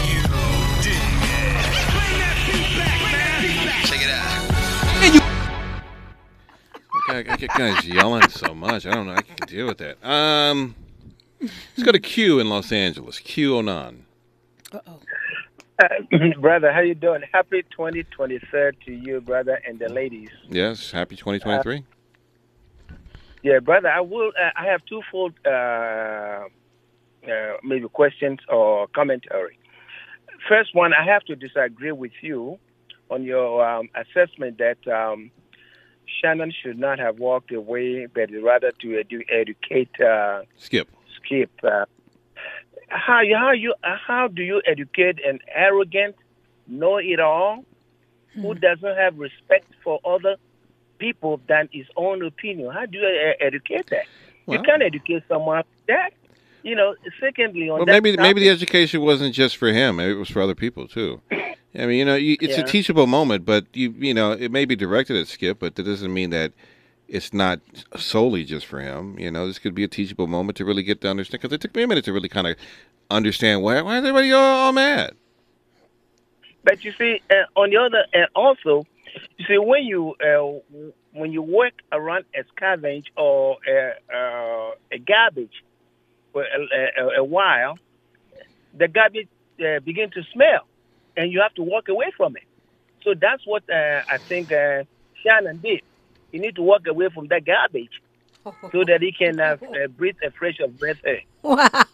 All right, I mean, That's a great analogy. Don't you think it's hilarious? Sometimes you need to walk away from garbage. That's that's a T-shirt. Yeah, you know, That's a T-shirt, my friend. Sometimes you need to walk away from garbage. Yeah. Secondly, on the second phase, second phase of my uh, commentary, the NFL, their charter, is, uh, is written that it's a non-profit organization. In other words, every money that they made, they spend it all. There's no, and that is lies. Was that You the know, so NFL that- organization or is that the actual? Because I mean, I, I don't know if the the NFL organization that administers the NFL may be different. It may be different than the actual ownership of the actual clubs and how the No, businesses. they- so the NFL the itself, the NFL itself, may be a nonprofit, but Yes, it's they- but it's pushing money back to the owners through through the owners corporations. Yes, the NFL itself. That's what it does. So what it does is that whatever profit that comes in, the money goes into the uh, uh, uh, to the owners. Yeah. So that way, it, it will satisfy that um, what do you call it, non-profit uh, clause. Yeah. And so this thing needs to be investigated. And uh, when it does, a lot of these politicians out there, they are all guilty. They because they are all getting uh, residuals from uh, uh, uh, from the NFL. Mm-hmm. So uh, investigate investigating, which will cut out their little bit money that they're getting. I find that hard to really conceptualize that. You know, so the whole thing is it's a network of criminals that are running the organization, and they are people that we have elected as officials are also guilty. I don't know if they're criminals Yeah. if they can pay to sit there and work the laws in their favor. I think. What, uh, what do you I think ethically what- you might be right. They might be criminals, but you know, legally speaking, I don't know if they're criminals. I don't know if there's any laws that are being broken. They're like Donald Trump. They just take advantage of the laws that are there. Yeah, but they don't. You see, uh, uh, the, the criminality does not satisfy what is written, but their actions are criminal. hmm you know, but as defined by the, uh, the defined the word criminal, yeah, they may not um, satisfy that. Yeah, but yes, their actions are criminal, Yeah. and that all those areas need to be looked into. You know, so this is my commentary, my All brother. right, all right, Q. Thank you as always for contributing to the show. We love you, man. Let's go to Sean out in Oakland. What's going on, Sean? Hey, Happy New Year, everybody. Krista, Shantae, and of course, you too, Don. Hey, and I Hi, you had a wonderful everybody. He always reminds me when he says that. Howdy doody. No, no, Doctor Nick from uh, The Simpsons. Oh. oh, there you go. Okay. I'm down with that, you know, because I'm trying to bring in a positive new year. But I have a different take Yeah, on look, the yeah, Skip Dr. Nick always does. Uh, every time Dr. Nick comes on, he always, Thank you, Soy. Hi, everybody. Now, Dr. Nick Riviera. thank you, Soy. Hi, everybody. Hi, Dr. Nick. Oh, I don't know. all right, all right, all right. So, I our- like it. I like it. I'm down with that. You know, the uh, my take on the Shannon Sharpe Skip Bayless thing is this: um, number one, I can't get in either one of their heads, but there is a history. And your earlier call, caller about Curt Flood was just beautiful. I'm so glad he brought that was a reserve clause for people that didn't know what he was talking about regarding what Curt Flood did was the fact that a team owned you and you could not go to any other team for any price. No one could buy you or anything like that. It, you know, you look up the reserve clause. But my thing here is the fact that everyone talks about owners. Do you know where this came from? Does anyone call, you know, a, a president or a CEO of a company an owner? No, they really call them CEOs or presidents, or you can give all the different ones. Owners started with owning people. And that's why players' unions in all sports started because everyone was going, oh, these guys are overpaid. They're just playing a game. And they're comparing their salaries to plumbers. No, they're not doing plumbing. And plumbing, I have all the respect for plumbers making good livings. Hey, these guys, especially football, going out and risking their lives, baseball, and if you try to hit a baseball pitched at you at 90 plus miles an hour, and, and basketball, go ahead and try to hold your own against those athletes on the court. Mm-hmm. The point is, they're doing something that a very small percentage of human beings can do on this planet, and the owners are making hand over fist, and they're not owners. They're just that's the whole point. You know why that game stopped when the when the young cat got hit in the chest and his heart stopped? Because the players made it stop. It wasn't the owners. The owners mm-hmm. wanted to keep playing because they were going to make another however many millions of dollars on the TV revenue, and the players said, "We are not playing." That's why that stopped. So, in in the sense of what Shantae was talking about, no, they can't strike. You know, that's a big mess. But the players, you look into everything that happened on that incident on the football field. The players said, "We are not playing. That's our brother. I can't play anymore today. He's heart stopped on the field. They're doing compressions on the field. How can I play after that?" And the mm-hmm. owners were like, "Keep it going." So that's why Shannon Sharpe, I can't get into his head why, but he kind of alluded to it. I played on the field where I saw people get hurt. Skip Bayless is like a writer, the old school writers who used to make black people look bad. And I'm not saying that's what Skip was doing, but he's kind of taking it to the modern era. And so they do that to make money. But that's what I think is happening here. It was about money, and it was also about, you know, hey, look, I have the compassion for my brothers who have done that on the field, and this game needed to be stopped, and the only way it was stopped was by the players, because the owners would have said, play on. All right, all right. Well, there we go. If, Um, our um, NFL MLB consultant, Sean from Oakland. I appreciate you, Sean. Love you guys. All right, have a wonderful week, and I'll talk to you soon.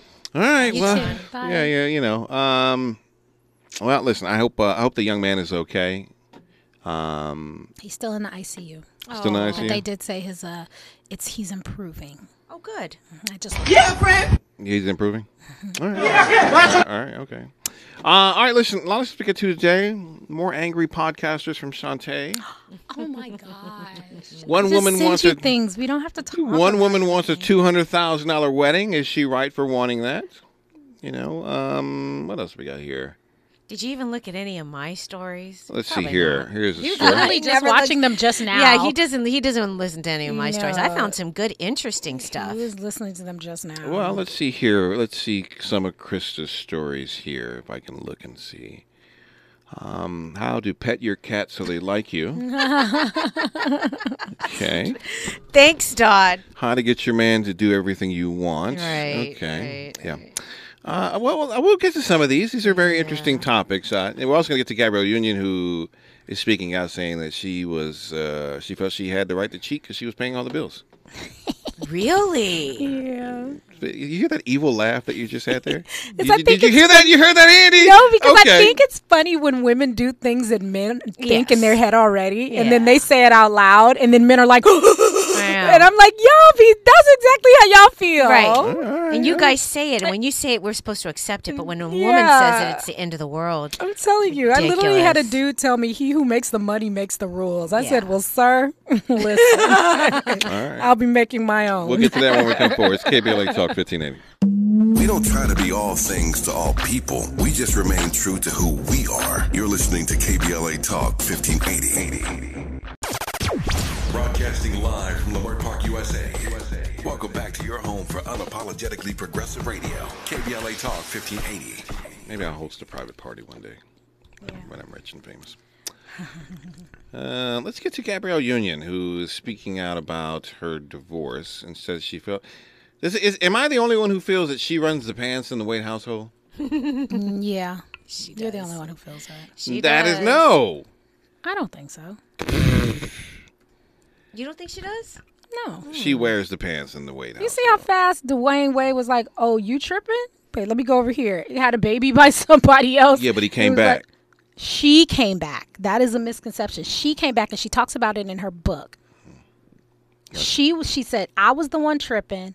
I was the one who stepped away, and she was the one who came back." All right, good for her to notice her faults. Yeah. Most women Yeah. don't do that. Yeah. You were always married during all this stuff. I was always married, but that first go round, you know, Okay. I definitely was not getting Wife of the Year awards. Okay, good. I had some focus issues. Sure, sure, sure, sure, sure. You know? Listen, I, and I get it. Like she was. She's a big star, probably at the time. He's like probably just a guy who loves her. He's like mm-hmm. Beyonce's boyfriend before Jay Z. Mm. listen, listen, listen. We had this weird moment. Chris and I were watching White Lotus. Do you watch White Lotus? I'm still on the first season. No spoilers. The point is, we're watching it, and I have this moment, and I go, man, you know, I have so much regret over what I put some women through, particularly infidelity wise. It's just shameful. It's it's terrible. So I'm saying this out loud. I'm saying, you know, it's so regrettable and shameful.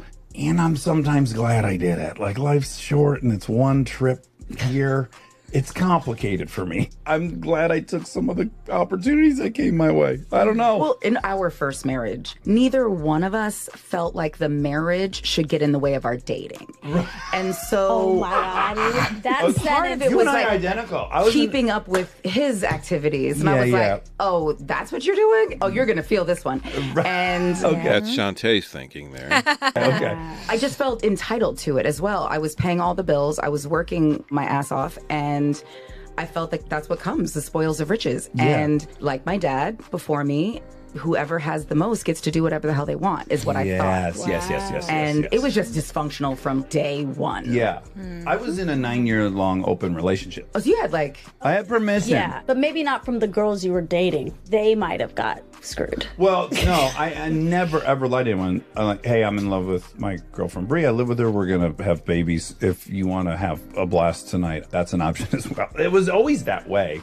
Now, what I willfully denied is that, despite them saying, "Yeah, that's great," that that might not leave them heartbroken or damaged or something else. I think when you're There's two ways to look at it, right? Yeah, Like- but who's responsible for that? If you, if I say, hey, look, here's what the situation is. I'm in love with a girlfriend, but if you want to have fun tonight, I have an open relationship, and you walk into that. Why am I responsible for your feelings right now? Like I left the warning at the front door.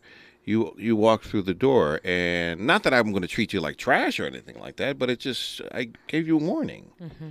I agree with you there. Yeah, I yeah. really do definitely agree with that. If if you're very honest, I remember because there's been times that I've gone outside of my relationships in the past, and I was very honest, not leaving this particular boyfriend.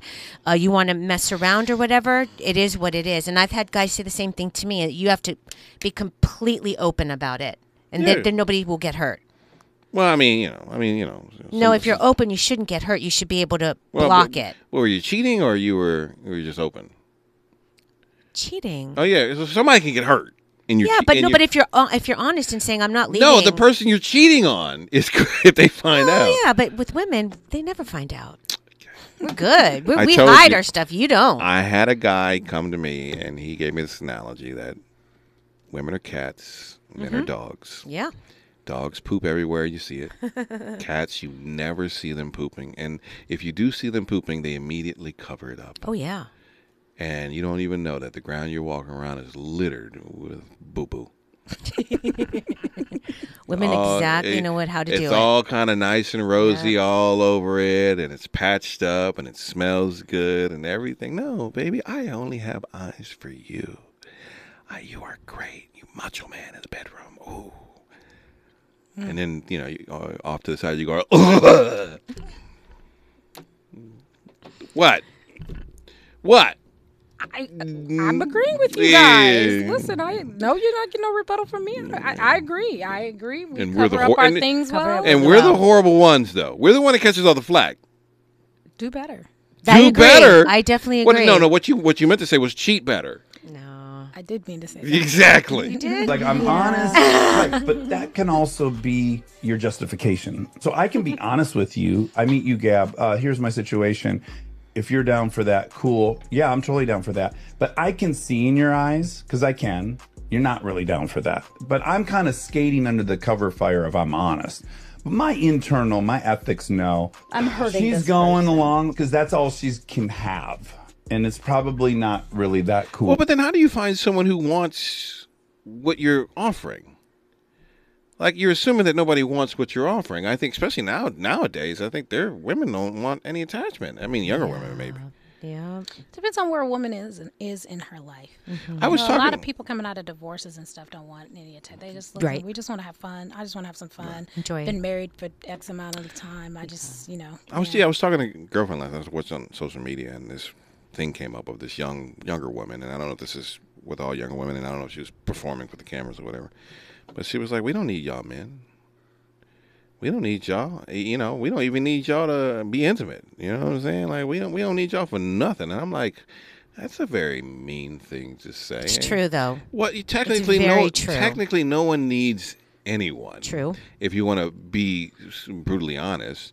But you know what happens when you want some romance later on in life and you start to see your life and your friends peeling off in different directions as you progress into your 30s and 40s where some start creating families and homeowners and stuff like that and then you've got this I don't need a man type situation.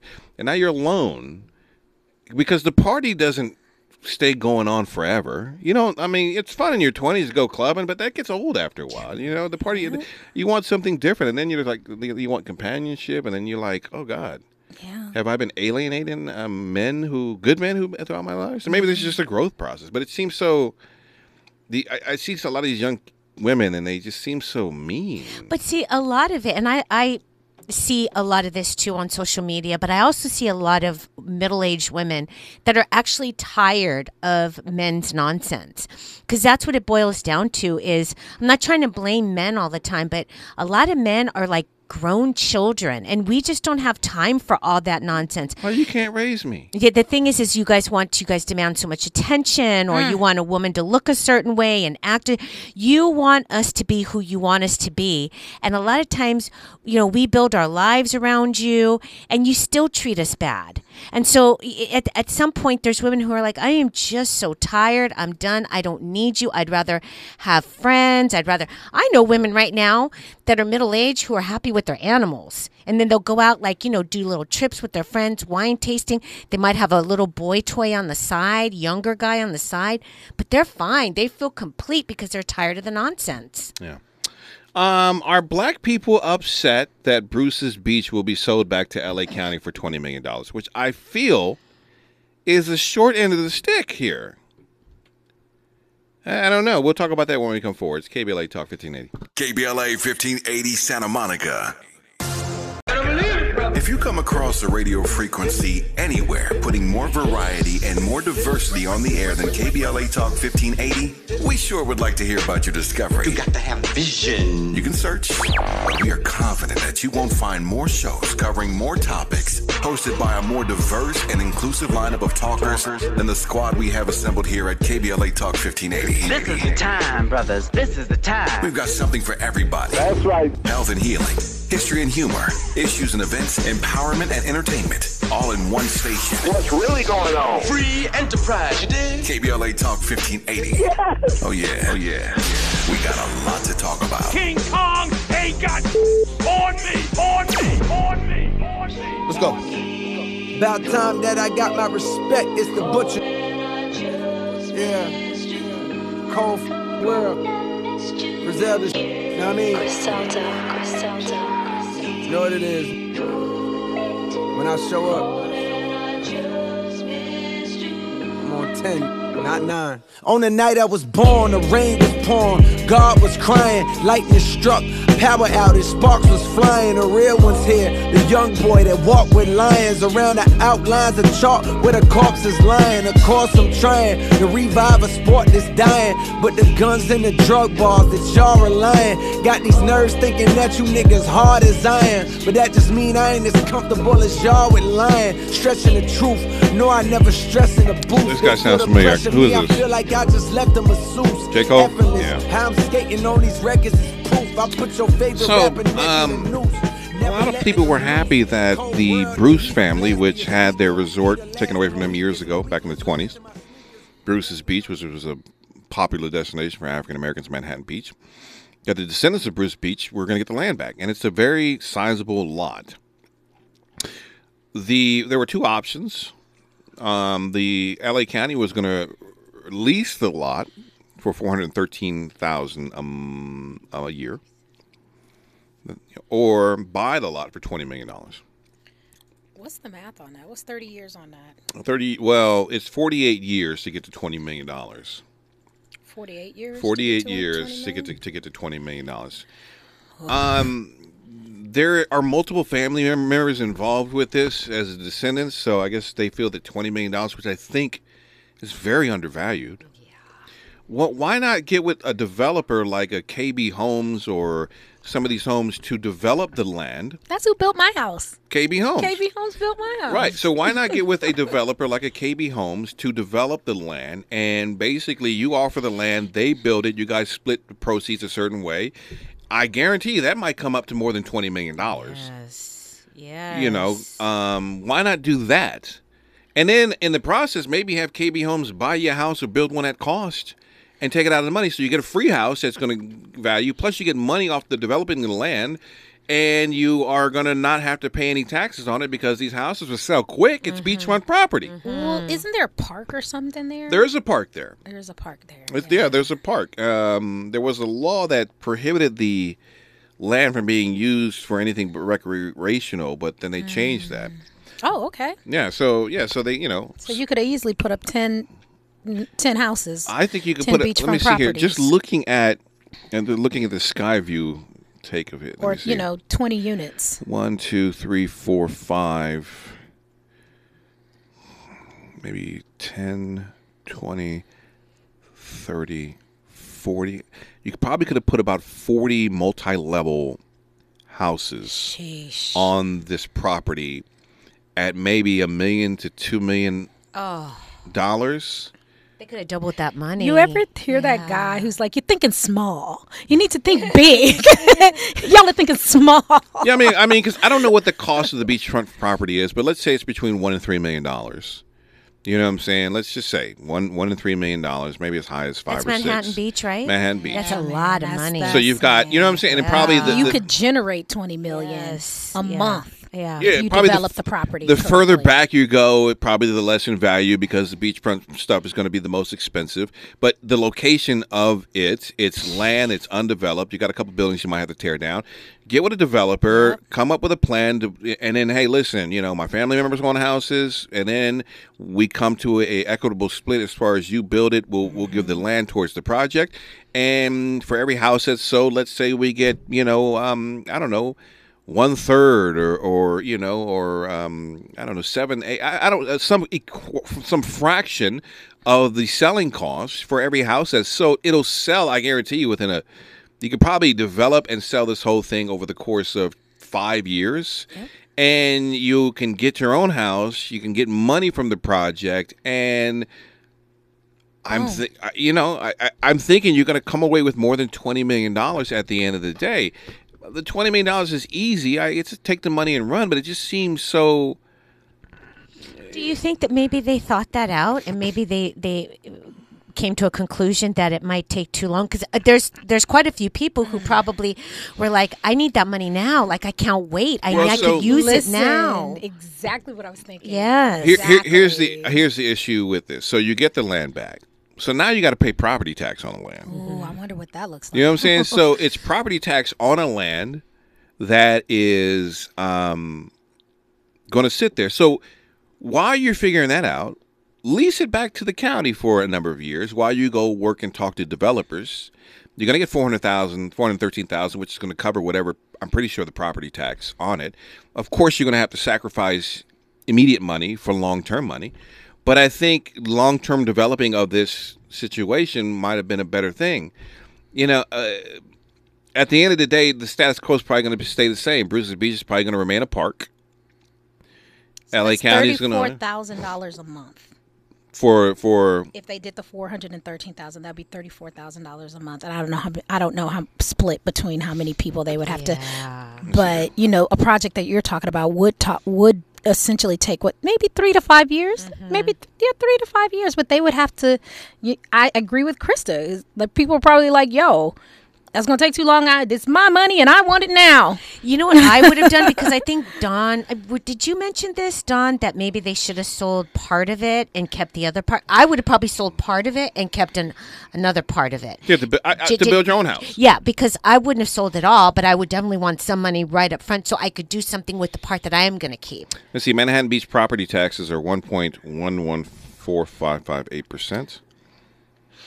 I would just a like to say Carl Brewer says online, he says, My people will perish for lack of vision. And I kind of agree with that. Uh, you know, I just, I don't know. You know, um, I, I don't, I don't, I don't. eh, Listen, it's not none of my business. Let's see here. Slauson Girl wrote, uh, despite any feelings people may have concerning the decision, it's important to note the historical move that returning Bruce Beach represents an op- and, and the opportunity for reparations on a local level moving forward. The fact that our elected officials in Los Angeles County, along with the governor of California, were in support of returning Bruce Beach is transformative. Although the argument, the agreement notes the appraisal price for the family received was equivalent or less than fair. Although the agreement notes the appraisal price the family received was equivalent or less than fair, the treatment of the histor- this, the treatment and his history of African Americans in LA County can no longer be ignored. Let's see here. Asia Brown is commenting on this. It's very sad. I truly wish they would have, have have explored their options. Let's pray it isn't too late. The options are limitless. Even a four hundred thousand dollar year ninety nine ground lease can be leveraged for considerable capital today. Not to mention development opportunity, which is yeah, that's what I thought. Yep. Yes, yes, they can reinvest twenty million and buy other properties, pay off debt, and start businesses. Yep. But I don't know. I mean, who you know, after taxes and splitting between multiple family members, how long do they really expect that generational wealth to last? Besides the fact that four hundred thousand a year to lease to the city was nothing to balk at. A yearly nest egg could still have been split yearly, so everyone can start building. Yep. I just wouldn't have gotten rid of the land if the if the city was willing to give you four hundred thousand dollars, and let's say you know you net three hundred thousand off of, off of nothing that you could split between the families. I mean that, yeah, that's not millions of dollars right away, but this is a nest egg in the family for years. Yeah. Let's see, they'll never. Real generational wealth. See, King Morale says it was just a show. They never gave them the land. It was never theirs. They would have they would have looked into property value and possible buyers instead of what the city and state already had decided before the fake transfer. It was just a PR stunt and man to make them seem like they care, though they set their own low price and left out mention of other families pushed out uh, of Manhattan Beach as well. But we don't know what they're going to do with that money. You know, like this this gentleman in the comment. I want to just say something really quick.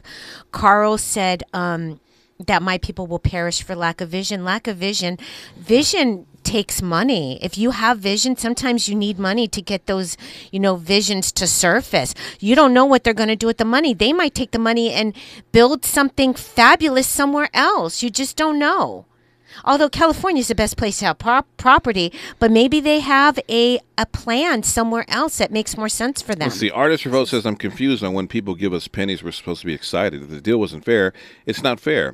That's like saying the indigenous folks should be happy that they're on reservations because at least the United States government gave them something. Not acceptable, and this is why black people are upset. If it ain't right, it ain't right. Yeah, it sets a precedent, yes, but the family is woefully being lowballed for such that swatch of land. It is beachfront property and would definitely sell well over 20 million. It is not even underdeveloped. It has infrastructure on the land already. Mm-hmm. I understand selling so that the family may secure themselves, but they could have secured themselves that much farther had they been held for the correct price. Yeah, a developer could they could have partnered with a developer to come in and develop that land. They probably could have got a house built for cheap. You know, it, like it, it just doesn't make sense. Twenty and twenty million dollars is just such a lowball offer, given the amount of land and the capital gain- location. especially after capital gains tax on the twenty million. Right. Right, because the federal government's going to come in and get there. That what is that? The capital gains is going to be what thirty four percent. It's going to put you in the highest tax bracket. Yep. I think they all have to agree, and I Uh, think they all didn't. That's, the that's part of the bottom line. Hang on the line, Fahima and Nicole. I want to get to your comments. Uh, we're talking about black people. Are we upset that Bruce's Beach will be sold back to LA County for twenty million dollars? We're going to talk about that. Maybe that's where they house all the homeless in tiny houses on on Bruce's Beach. Oh, Could you? You're right. The people of Manhattan Beach ain't having that. We'll But it would be great We'll- if they They did ain't have having Manhattan that. The people of Manhattan Beach. Oh my God. We'll get to your comments when we come forward. It's KBLA Talk fifteen eighty. This is KBLA Talk 1580, where we turn red lights to green lights and keep it moving.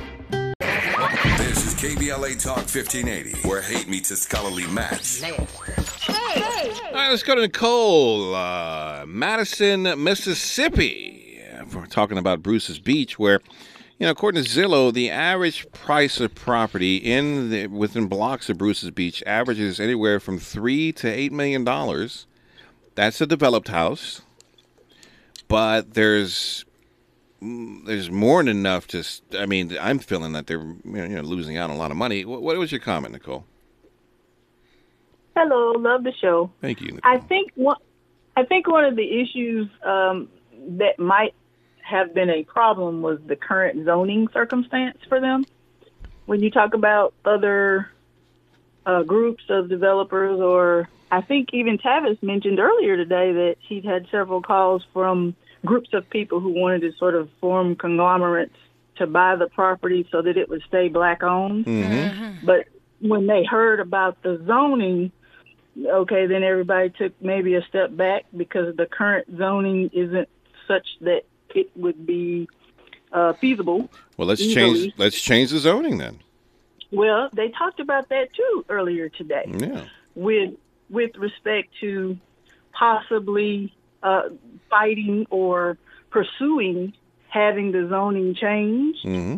But the problem with that was was potentially going to be there was something in their contract with regard to um, them being able to decide, county, city, whomever body, that they did not want to any longer honor the current contract they have. So they had an option to opt out, in other words. Hmm. And so, yes, they also mentioned earlier that there was a, there is a lease back or was a lease back uh, that the county was giving to the family, and I think the amount was around 400 half a million dollars. But like you all said, then you get into taxes and that sort of thing. So maybe, yes, we think they may have been shorted in the long term. But if you got to pay to fight and then wait for the money and still pay, then maybe they made out Let's see. in the short term. Under a previous California law, the county had been barred from transferring the land and was able to use and and was able to use the land beach area for recreational purposes only. But the law that cleared the path for the Bruce family to regain control of the property does not have the same provisions. So mm-hmm. you know, I, I I understand that it's probably been zoned for a beach, but you know these these are things that I think a a, a, a contractor or a home builder could probably get in there and change. I mean, they have you know, I think I think listen, yes, you got the land back, but I you know if you want to really capitalize on it, it's going to be a lot of hard work and and, and cutting through bureaucracy. But if we got this far, can't we go a little bit further? uh, I think that it's very um, less complicated for us to say that if we're not sitting in their seat. Yeah, I, I mean, you know, what if Moses got to the water and was like, "All right, well, can't go any farther. Let's go on back over to Pharaoh." No, you know, they found a way. You know, and I think that I think Well, that whether gotta- everybody got to everybody's got to agree to find a way, though. yeah, I'm with you on that. right. I'm definitely with you on that. All right, Nicole, Cool. thank you so much. I appreciate you. I love you guys. Thank you. Love you Bye-bye. too. Sheila in Los Angeles. What's going on, Sheila? I love you guys. Thank you. Bye-bye. All right, Sheila. Sheila. Oh. oh, let's hear where Sheila's going. Oh, Sheila hung up. That'd have been funny if Sheila just walks in, starts going to the bathroom, and starts having a whole lot of conversation. um, yeah, I'm pretty sure there were obstacles, and I'm pretty sure that they probably weighed this, and you know, and I, I do feel like it's a short end of the stick. And maybe they were set up. Maybe they were set up to, for failure. Maybe this was a PR stunt. Hmm. You know what I'm saying? Oh, you can have the land, but you can only use it as a park. Yeah. That would be so messed up. Or, you know, you know what I would have done? I'd have made it a private parking lot. If I can only use it as a park or zone for a certain thing, let's uh let's keep the beach because parking is another thing in Manhattan Beach. Yes, you can make a lot of money from parking. And let's you know let's charge uh, turn into a private parking lot. They I mean, could turn it into a private parking lot for the residents because I bet you they have a hard time parking too. Mm-hmm. Right, uh, Sheila. Let's get back to Sheila. Here we go. Yes. Hi, Sheila. We heard your car. You heard you getting out of the Hello, car and how are everything. you? Yeah. Happy New Year. Happy New Year. I just wanted to. Um, I work. I work in a law firm. That's why I'm always calling. And, and I actually have seen, and everybody's getting it wrong. The Bruces only own two parcels. One, two, two parcels. They did not own the park or the area surrounding the park. Oh. And they, as a family, made a decision. Mm. Because Two, okay, so so so two there was no best parcels. The two parcels are what? Are, are the the beach? is not zoned. Are the beachfront? years for the city to Hold on, hold They on. will be fighting Hold, hold on, Sheila. Beach. What two parcels? think they made Sheila, Sheila, Sheila, She can't hear you. I Sheila. What two parcels did they own? The first two But parcels. It totally was Sheila. Only owned two small parts. Sheila. Not the whole area Sheila. that people were talking about. Sheila. Can you hear me? No, she, she, she, Sheila wasn't. I was trying to figure out what two parcels did they own. Did they own the parcels that have the uh, um, the the park on it, or did they own the beachfront parcels? Which- Okay, here, here, here, here, here. Yeah, which which a map of Bruce's Beach. The parcels marked in gold are parcels that were owned by the black families, and it's all spread out. Look at that. That's what they own. So it's not. It's in its it, in its Ah. entirety. Mm. It's just sections, and that's why the number is so low because they're just Oh, paying. they don't own the whole they thing don't for the hold- They don't own the whole lot. Take the money. Aha! Take now. Now I'm saying money. definitely take, Take the the money, money. and run. Yeah, you can't do and run. nothing with a parcel. no, hold on, hold on. right? Look, that, that part. I mean, that was that's 5, 10, 15, 20, 25 But it's all spread out. It's all spread out. Well, who Yeah. owns the rest of that, that stuff? Maybe the county, maybe the lost city. Block three, block 13, 6, 8, 9, 6, 4, and 1. That's kind of raggedy.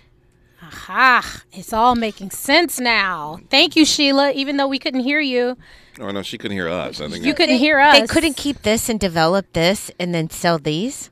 I don't know, girl. I don't know. But they, They're but like, maybe maybe they thought about that and they figured, well, you know what? It makes it's- more it sense. Makes to- more yeah. And then look how spread out that Yeah, is. that's It's spread not- out. Yeah, so it's not even one big thing. So I wonder who owns the rest of the parcels. Let's see. Uh, the mark, the blocks marked in red is currently county owned. The b- blocks marked in dark blue is currently owned by the city of Manhattan Beach. Beach. as Bruce's Beach Park. Oh, so they're only Mm-hmm. basic. So basically, they're not compensating the other residents there. They're basically only compensating the black owners. Right. So most of this is owned by Manhattan Beach. Beach. So all of this. So there's no way you can develop this and then Manhattan yeah. Beach owns this and this and then Manhattan Manhattan Beach they're not having it. Right, right, right. Plus, it's so spread out. It's It's, so going to be. spread out. I mean, listen, my And land. then I, this is owned by the county or whatever. Yeah. uh, listen. I, I, I, well, I don't know. now you look at what they own and you're like, mm, twenty million, not too shabby. Yes. Take the money. Let me see. Property lot, lots. Let me just, let me see this. Um, I don't know. I, I still would have put a house. I mean, you gotta, you gotta, you could have built something. You got a park right there. I mean, so yeah, so this back part is is where the park is at. This part. I mean, look, that could have right been a here. yeah. You could have put built a house right there, a condo, and you got a park as your backyard. But how much would they fight fight that? What hoops would you have to jump through for them to be okay with you building in the middle, Middle. of their parts that they Right. own? That and and you have to fight against the city. you see, block three is the county, or block three is the city. You look, read it right here. The red, the red is somebody, and then no, the blue is the city, and then the red, is the county. county. Also, the county owns most of the beachfront property, and the city Mhm. owns most of the back part, and so that's why. The, Oh, that's where the park. Oh, Yep. that's rough, man. Yeah, that's rough. That is rough. Ooh, Even when we win, we lose. I mean, twenty million. If that's losing, I don't know. I just I feel it's a short end of the stick. I, even even even with the divided l- lots. Oh, Bruce Bruce's family got some white people in it. I see, huh? Oh, wait a Really, minute. really? Wait a minute. Oh, Hold up. Where, where, where, where? Time, time has come. Wait, where are you looking? I don't know where he's looking. Let me see. There's a white woman right there. You know? Oh, yeah, she's She- married maybe to somebody. She's the yeah. lawyer. We don't know. no, no, they holding hands. Look, they she's holding hands right there. She's married to the, oh, son or Yeah, something. so yeah. noon. Then you know. All right, let's go to Fahima real quick. Yes, Fahima. Okay, can you guys hear me? Yeah, loud and clear. Okay, and I, I'm not going to say who it is, but I do know someone who is a Bruce family member. I'm not going to mention their name. hmm But let me just say this. It's easy for us to say what someone else should do without having all of the facts. hmm One, there are numerous heirs, numerous heirs. Secondly, there are restrictions, and they would take certain ordinances passed in order for them to develop the land.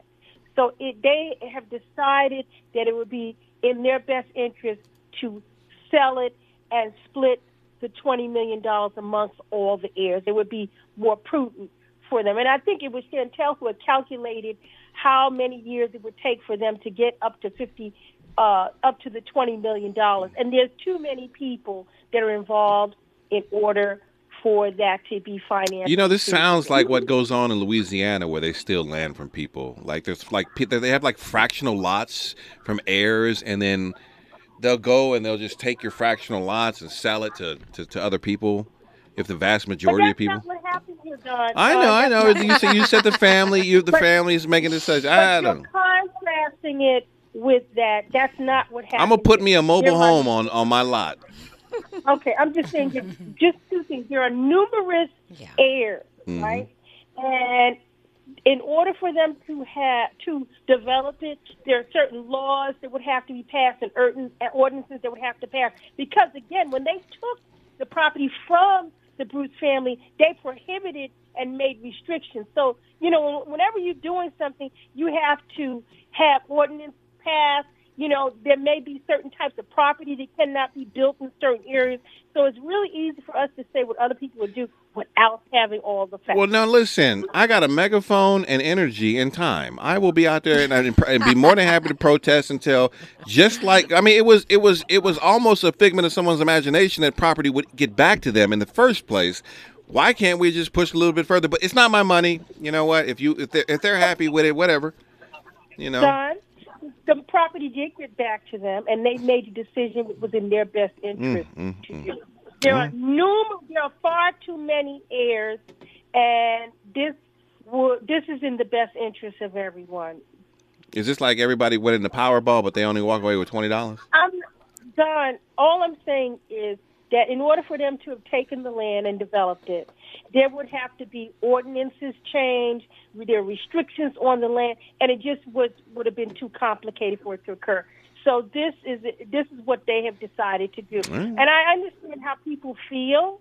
But again, it's really easy for people to say what should happen without having all the facts. Trust Yeah. me, these people have consulted with their attorneys, looked at all the options, and this is what they've decided to do. All right.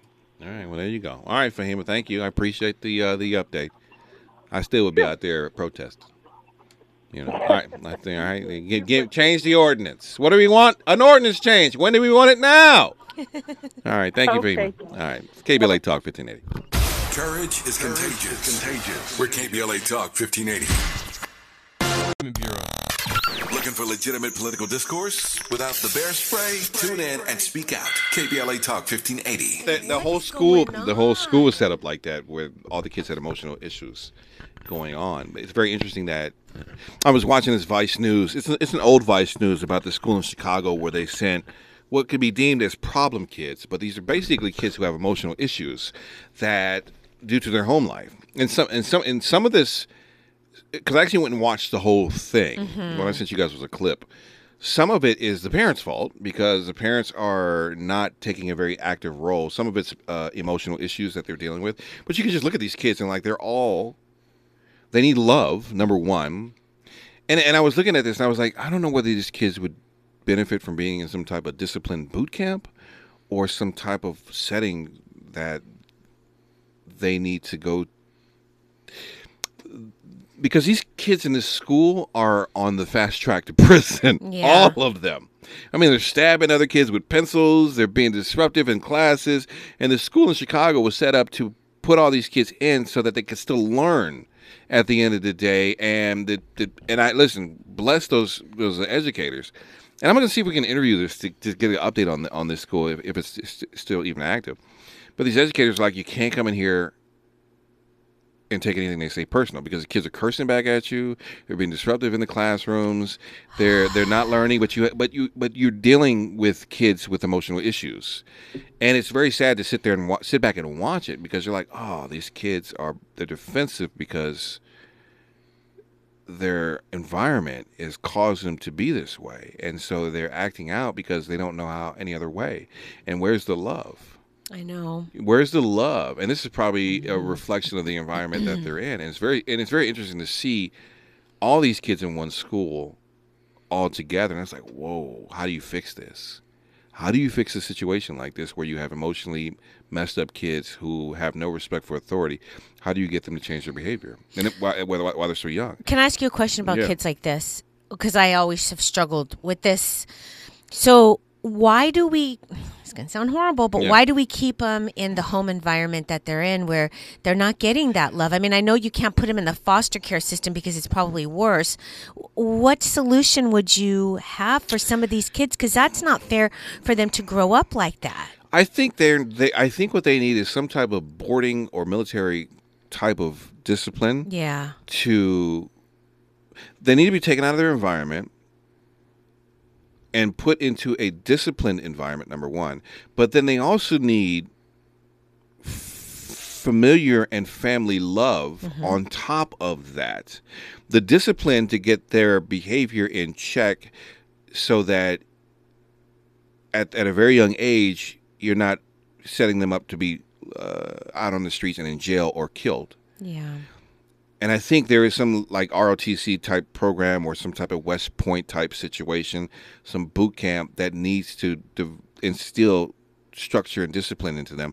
But that's just one component of fixing these children. Love Yeah. emotional love from their mother or dad or whoever. And some of these kids, their parents are in prison for murder. Some of them are living with mothers who just themselves are jacked up. Mm-hmm. You know what I'm saying? And it's, so it's a very hard problem to fix because it's not as easy as like, let me take you out of your environment.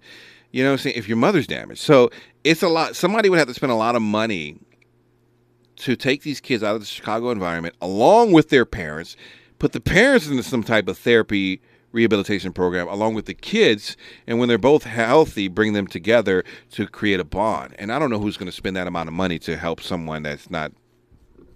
Because the only benefit that this is having is to prevent this child Yeah. from creating crimes in the future. Right. And it may be cheaper just to wait till they commit the crime and lock them up in jail. Oh. I with that that clip I saw, I was like, man, You that should see the whole, teacher. you should, you should see the whole thing. And I was I, I didn't understand. I had to go find it. I was like, what is this? Mhm. And I'm like, oh, it's a school where they send all the kids who cannot be in regular population schools to. It's a therapeutic school that allows them to have these outbursts without getting into trouble, Got which it. is bad in itself because now you're allowing them to be who they are without any repercussions to it. You know, I mean, they, they, it got to the point where these kids were on the school bus going home. They're fighting on the school bus, fighting on, the, and the bus driver is like, you know, what do you do? It's, it's, just, it's a Vice News. Uh, it's a, it's very disturbing to watch. You don't think that if you recorded these kids doing this and then had them look at the recording of how they behaved, it would make a difference to I- them, or they, they would be like, yeah. I think they're I'm- children. I don't think they understand. They I mean, we have perspective because we're Yeah. adults.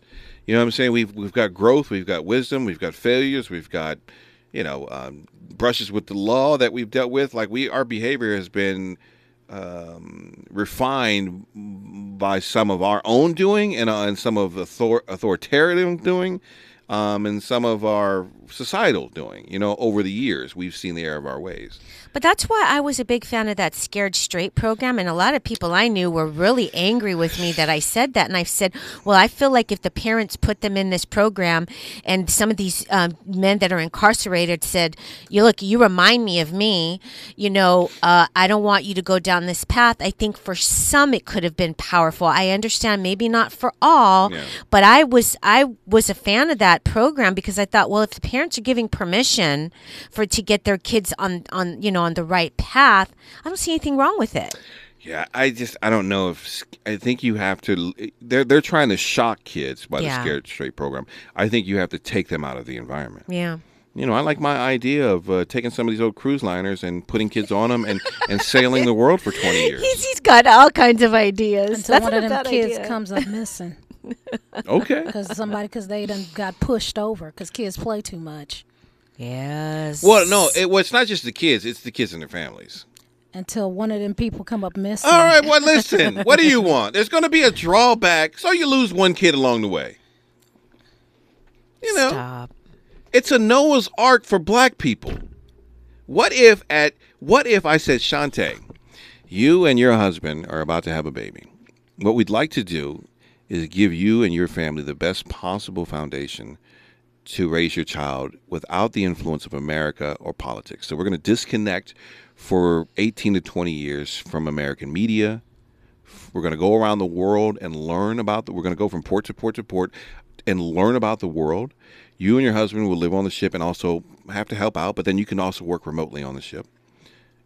You know, you do your jobs. I mean, you know, you you've worked on a ship before. You you do. Are the- they going to match our incomes though? So not that we have a retirement plan after they put us off this ship? Well, that's another. So that's another thing. So you might be able to Mm-hmm. keep your jobs while you're working because you can do everything remotely. I don't know if your husband can do I everything remotely, cannot do my job remote. or maybe you're in charge of the drama club on the ship. Wow. Okay. You teach acting. What about our families? What about my parents? Yeah, good point. What about my nephew? What about my sister? Yeah, what this- about the people I love? Do I not get to see them? Well, that's up to you. Interesting. 18 to 20 years. Yeah, it's a commitment that you that you have to make. Yeah, I I that'd be a no go for me. Yeah. I've, I've lived on a ship before though. Oh, you did? Yeah, I worked for Disney Cruise Did, did did you like it? No, it's awful. I could imagine. Yeah. Yeah, I mean, you get you know the thing where you always feel like you get on regular land, you always kind of feel like you're wo- wobbling still, and Yeah, it's a it's a it's an it's an educational. small It's an and- edu. I mean, look, Noah's. You think Noah wanted to be on a ship? Not indefinitely. No. Right, he did it- for a short. You said eighteen to twenty years. Well, yeah, Now, if you were going to say eight, if you were going to say we take go for maybe two years doing a critical part in a child's life. Um. Development stages, or a year, a year on, a year off, maybe. No, I'm- or I'm- six months on, six months off. I'm looking at it as trying to remove black children out of American society. There is a disconnect with the culture that needs to have to, have to happen. The the culture, as far as specifically hip hop music, um, the drug culture, the capitalistic culture, uh, separate from that. no, I understand what you're trying All right, to do. Right, and then go experience the world. Maybe you come back for summer or, or some like during breaks or whatever. You you know you have some time off throughout the year, but the main key focus is to disconnect from American society, Right. Um, so that their worldview, is, so that their view when they grow up is more of a worldview and not necessarily of the American view, specifically the black culture that is here. but I love black culture here. Well, yes. Well, why don't you take everything good about black culture that you love and teach it on the ship? Um, maybe, but I think that there are things that I, I, you know, may not be as well versed And I love black culture though. I love growing up around black people. What's- I, I love that I can take that into a world and our, our nuances and you know, there's beautiful things about black people. There's some negative things, you know, but I, I don't know that I'd trade my experience growing up in Leimert and Crenshaw and being around the people that I was. I don't know if I'd trade Well, that. yeah, but you're not trading that. You're still you're going on the, on the ship with black people. These are all black people from all walks of life who you can. You guys are Yeah, but what if I end up with a bunch of Clarence Thomases? okay. Aww. Look at this. You just you know. I mean, I'm not a fan, but you know. What? if- What? if- well, You know. What if I end Shantae, up with a this bunch is of black people that don't like black people? Shantae, this is God speaking. Do you really think he doesn't like black people, Clarence Thomas? I'm just. I was using as an example. Oh, what if I end up with a bunch of black people that don't necessarily care for black people? Shantae, this is God speaking. I want you to go on a cruise ship with your unborn child so that he or she, whichever you decide, may be raised properly outside of society. But what about the shrimp and grits? Yeah, I don't know is how to make shrimp and grits. This is bigger than you, Shantae. Is it bigger than shrimp and grits? Thi- But what about my mom? Yeah. What about my mom? This is bigger than your mom, It's not. Eh, no. It's about fixing the echoes of slavery and Jim Crow inside the black community in America, Shantae. But why is that my responsibility? Goodbye, Shantae. This offer is rescinded.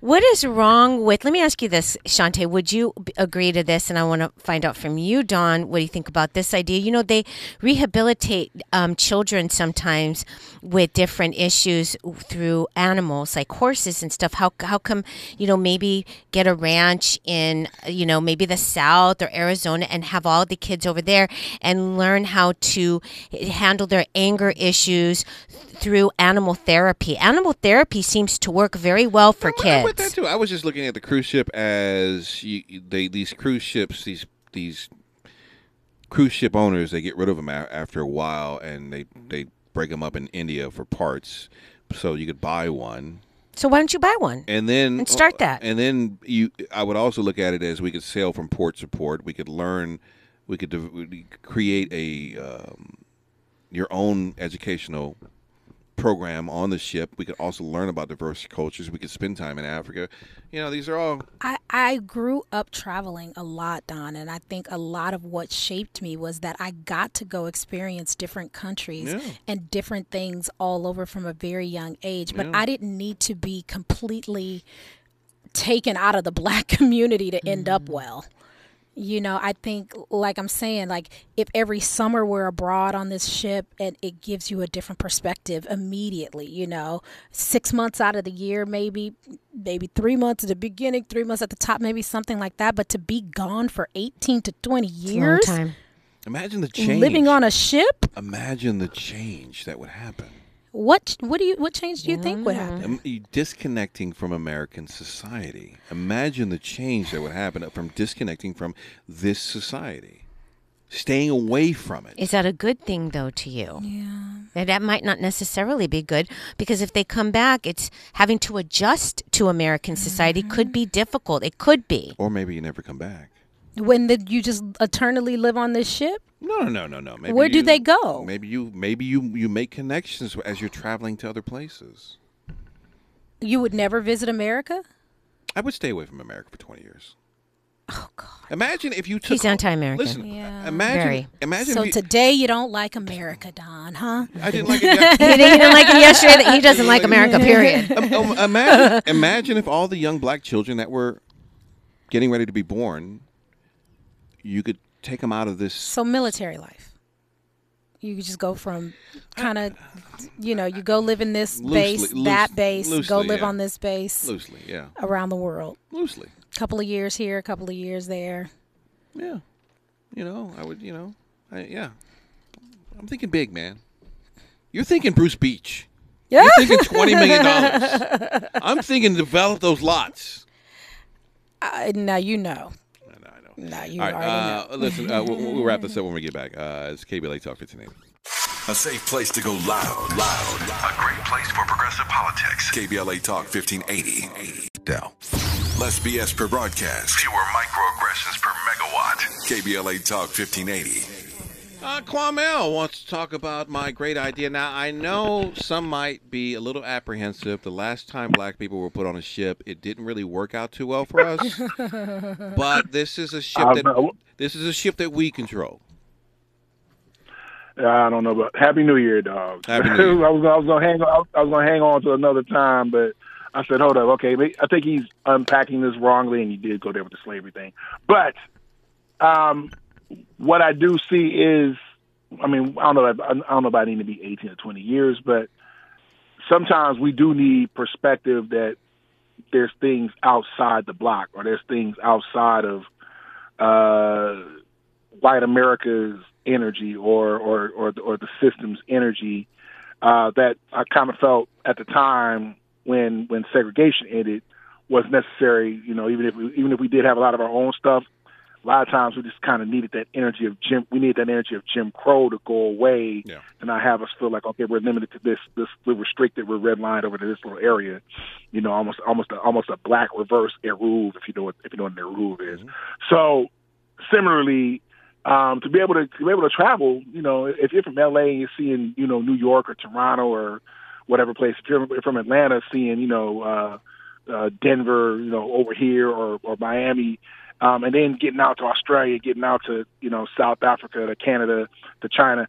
Some of these places, which I'm going to mention, also have have their have their weirdness about black people, and maybe they need to see us and know, oh, they're not all a bunch of thugs, they're not all a bunch of, you know, rowdy, vulgar people, or they, never or they never were that in the in the first place. What are these movies saying? Maybe they tripping. So it, it the cultural exchange or that cultural cross pollination is necessary for our, our mental and and uh, and our and our and our hearts. Uh, so I just wanted to kind of put that out there. Um, I, I just kind of feel like you were unpacking it, not not not in the strongest way, but just want to give you that. Yeah, I, I, my whole thing is, is, New Year, y'all. is, is separating from American culture to create a worldview, and then also educate kids without outside influences happening um, through online or through TV or through all this. I mean, to, a total disconnect. I'd say this would be great for uh, all the kids who are uh, displaced in the foster care system. I think this would be a great place for them, Mhm. um, and children who are uh, in in the system. You know, juvenile system. You know, I, I, but I also think, it's, it would be it's, it's a, it would be a healing thing for families too. You know, Mm. imagine I your whole it'd be- family doesn't have to worry about. And I, we have there are tail ends you've got to figure out. Like once the, the mission ends, how Well, do you I'm- how do you get integrated back into life without a job because you're going to be missing for twenty something years? Also, like your kids are going to grow up without aunts and uncles and grandparents, and you know the village. And w- when they come back, we'll have no connection to those people as well. Might be a good thing, might be a bad thing. I don't know. I don't I don't know. You know, maybe they all maybe everybody goes on the ship. Mm. Maybe it's a maybe the village is the ship. Mm. That's the name of the ship, the village. Not the bad. Not village bad. is where we cruise the ocean seas. Look, The Don, Don will have everybody drinking Kool Aid at the end of it. We don't need to go back to America. Everybody drink this Kool Aid. Shantae, you are no longer allowed on this ship. All right, that wraps it up for us. Dr. Shoshana Johnson coming in, where she's going to fix one, two, three, four, five, six, seven people's lives tonight. She has waiting outside. Will these couples survive the open and honest conversation that she will have? Only you can find out. Coming up at 7 o'clock, we're Don Amiche versus everybody with Krista and Shante Carmel Blake. We're here Monday through Friday from 47. Your KBLA Talk, 1580. Bye. KBLA 1580 Santa Monica,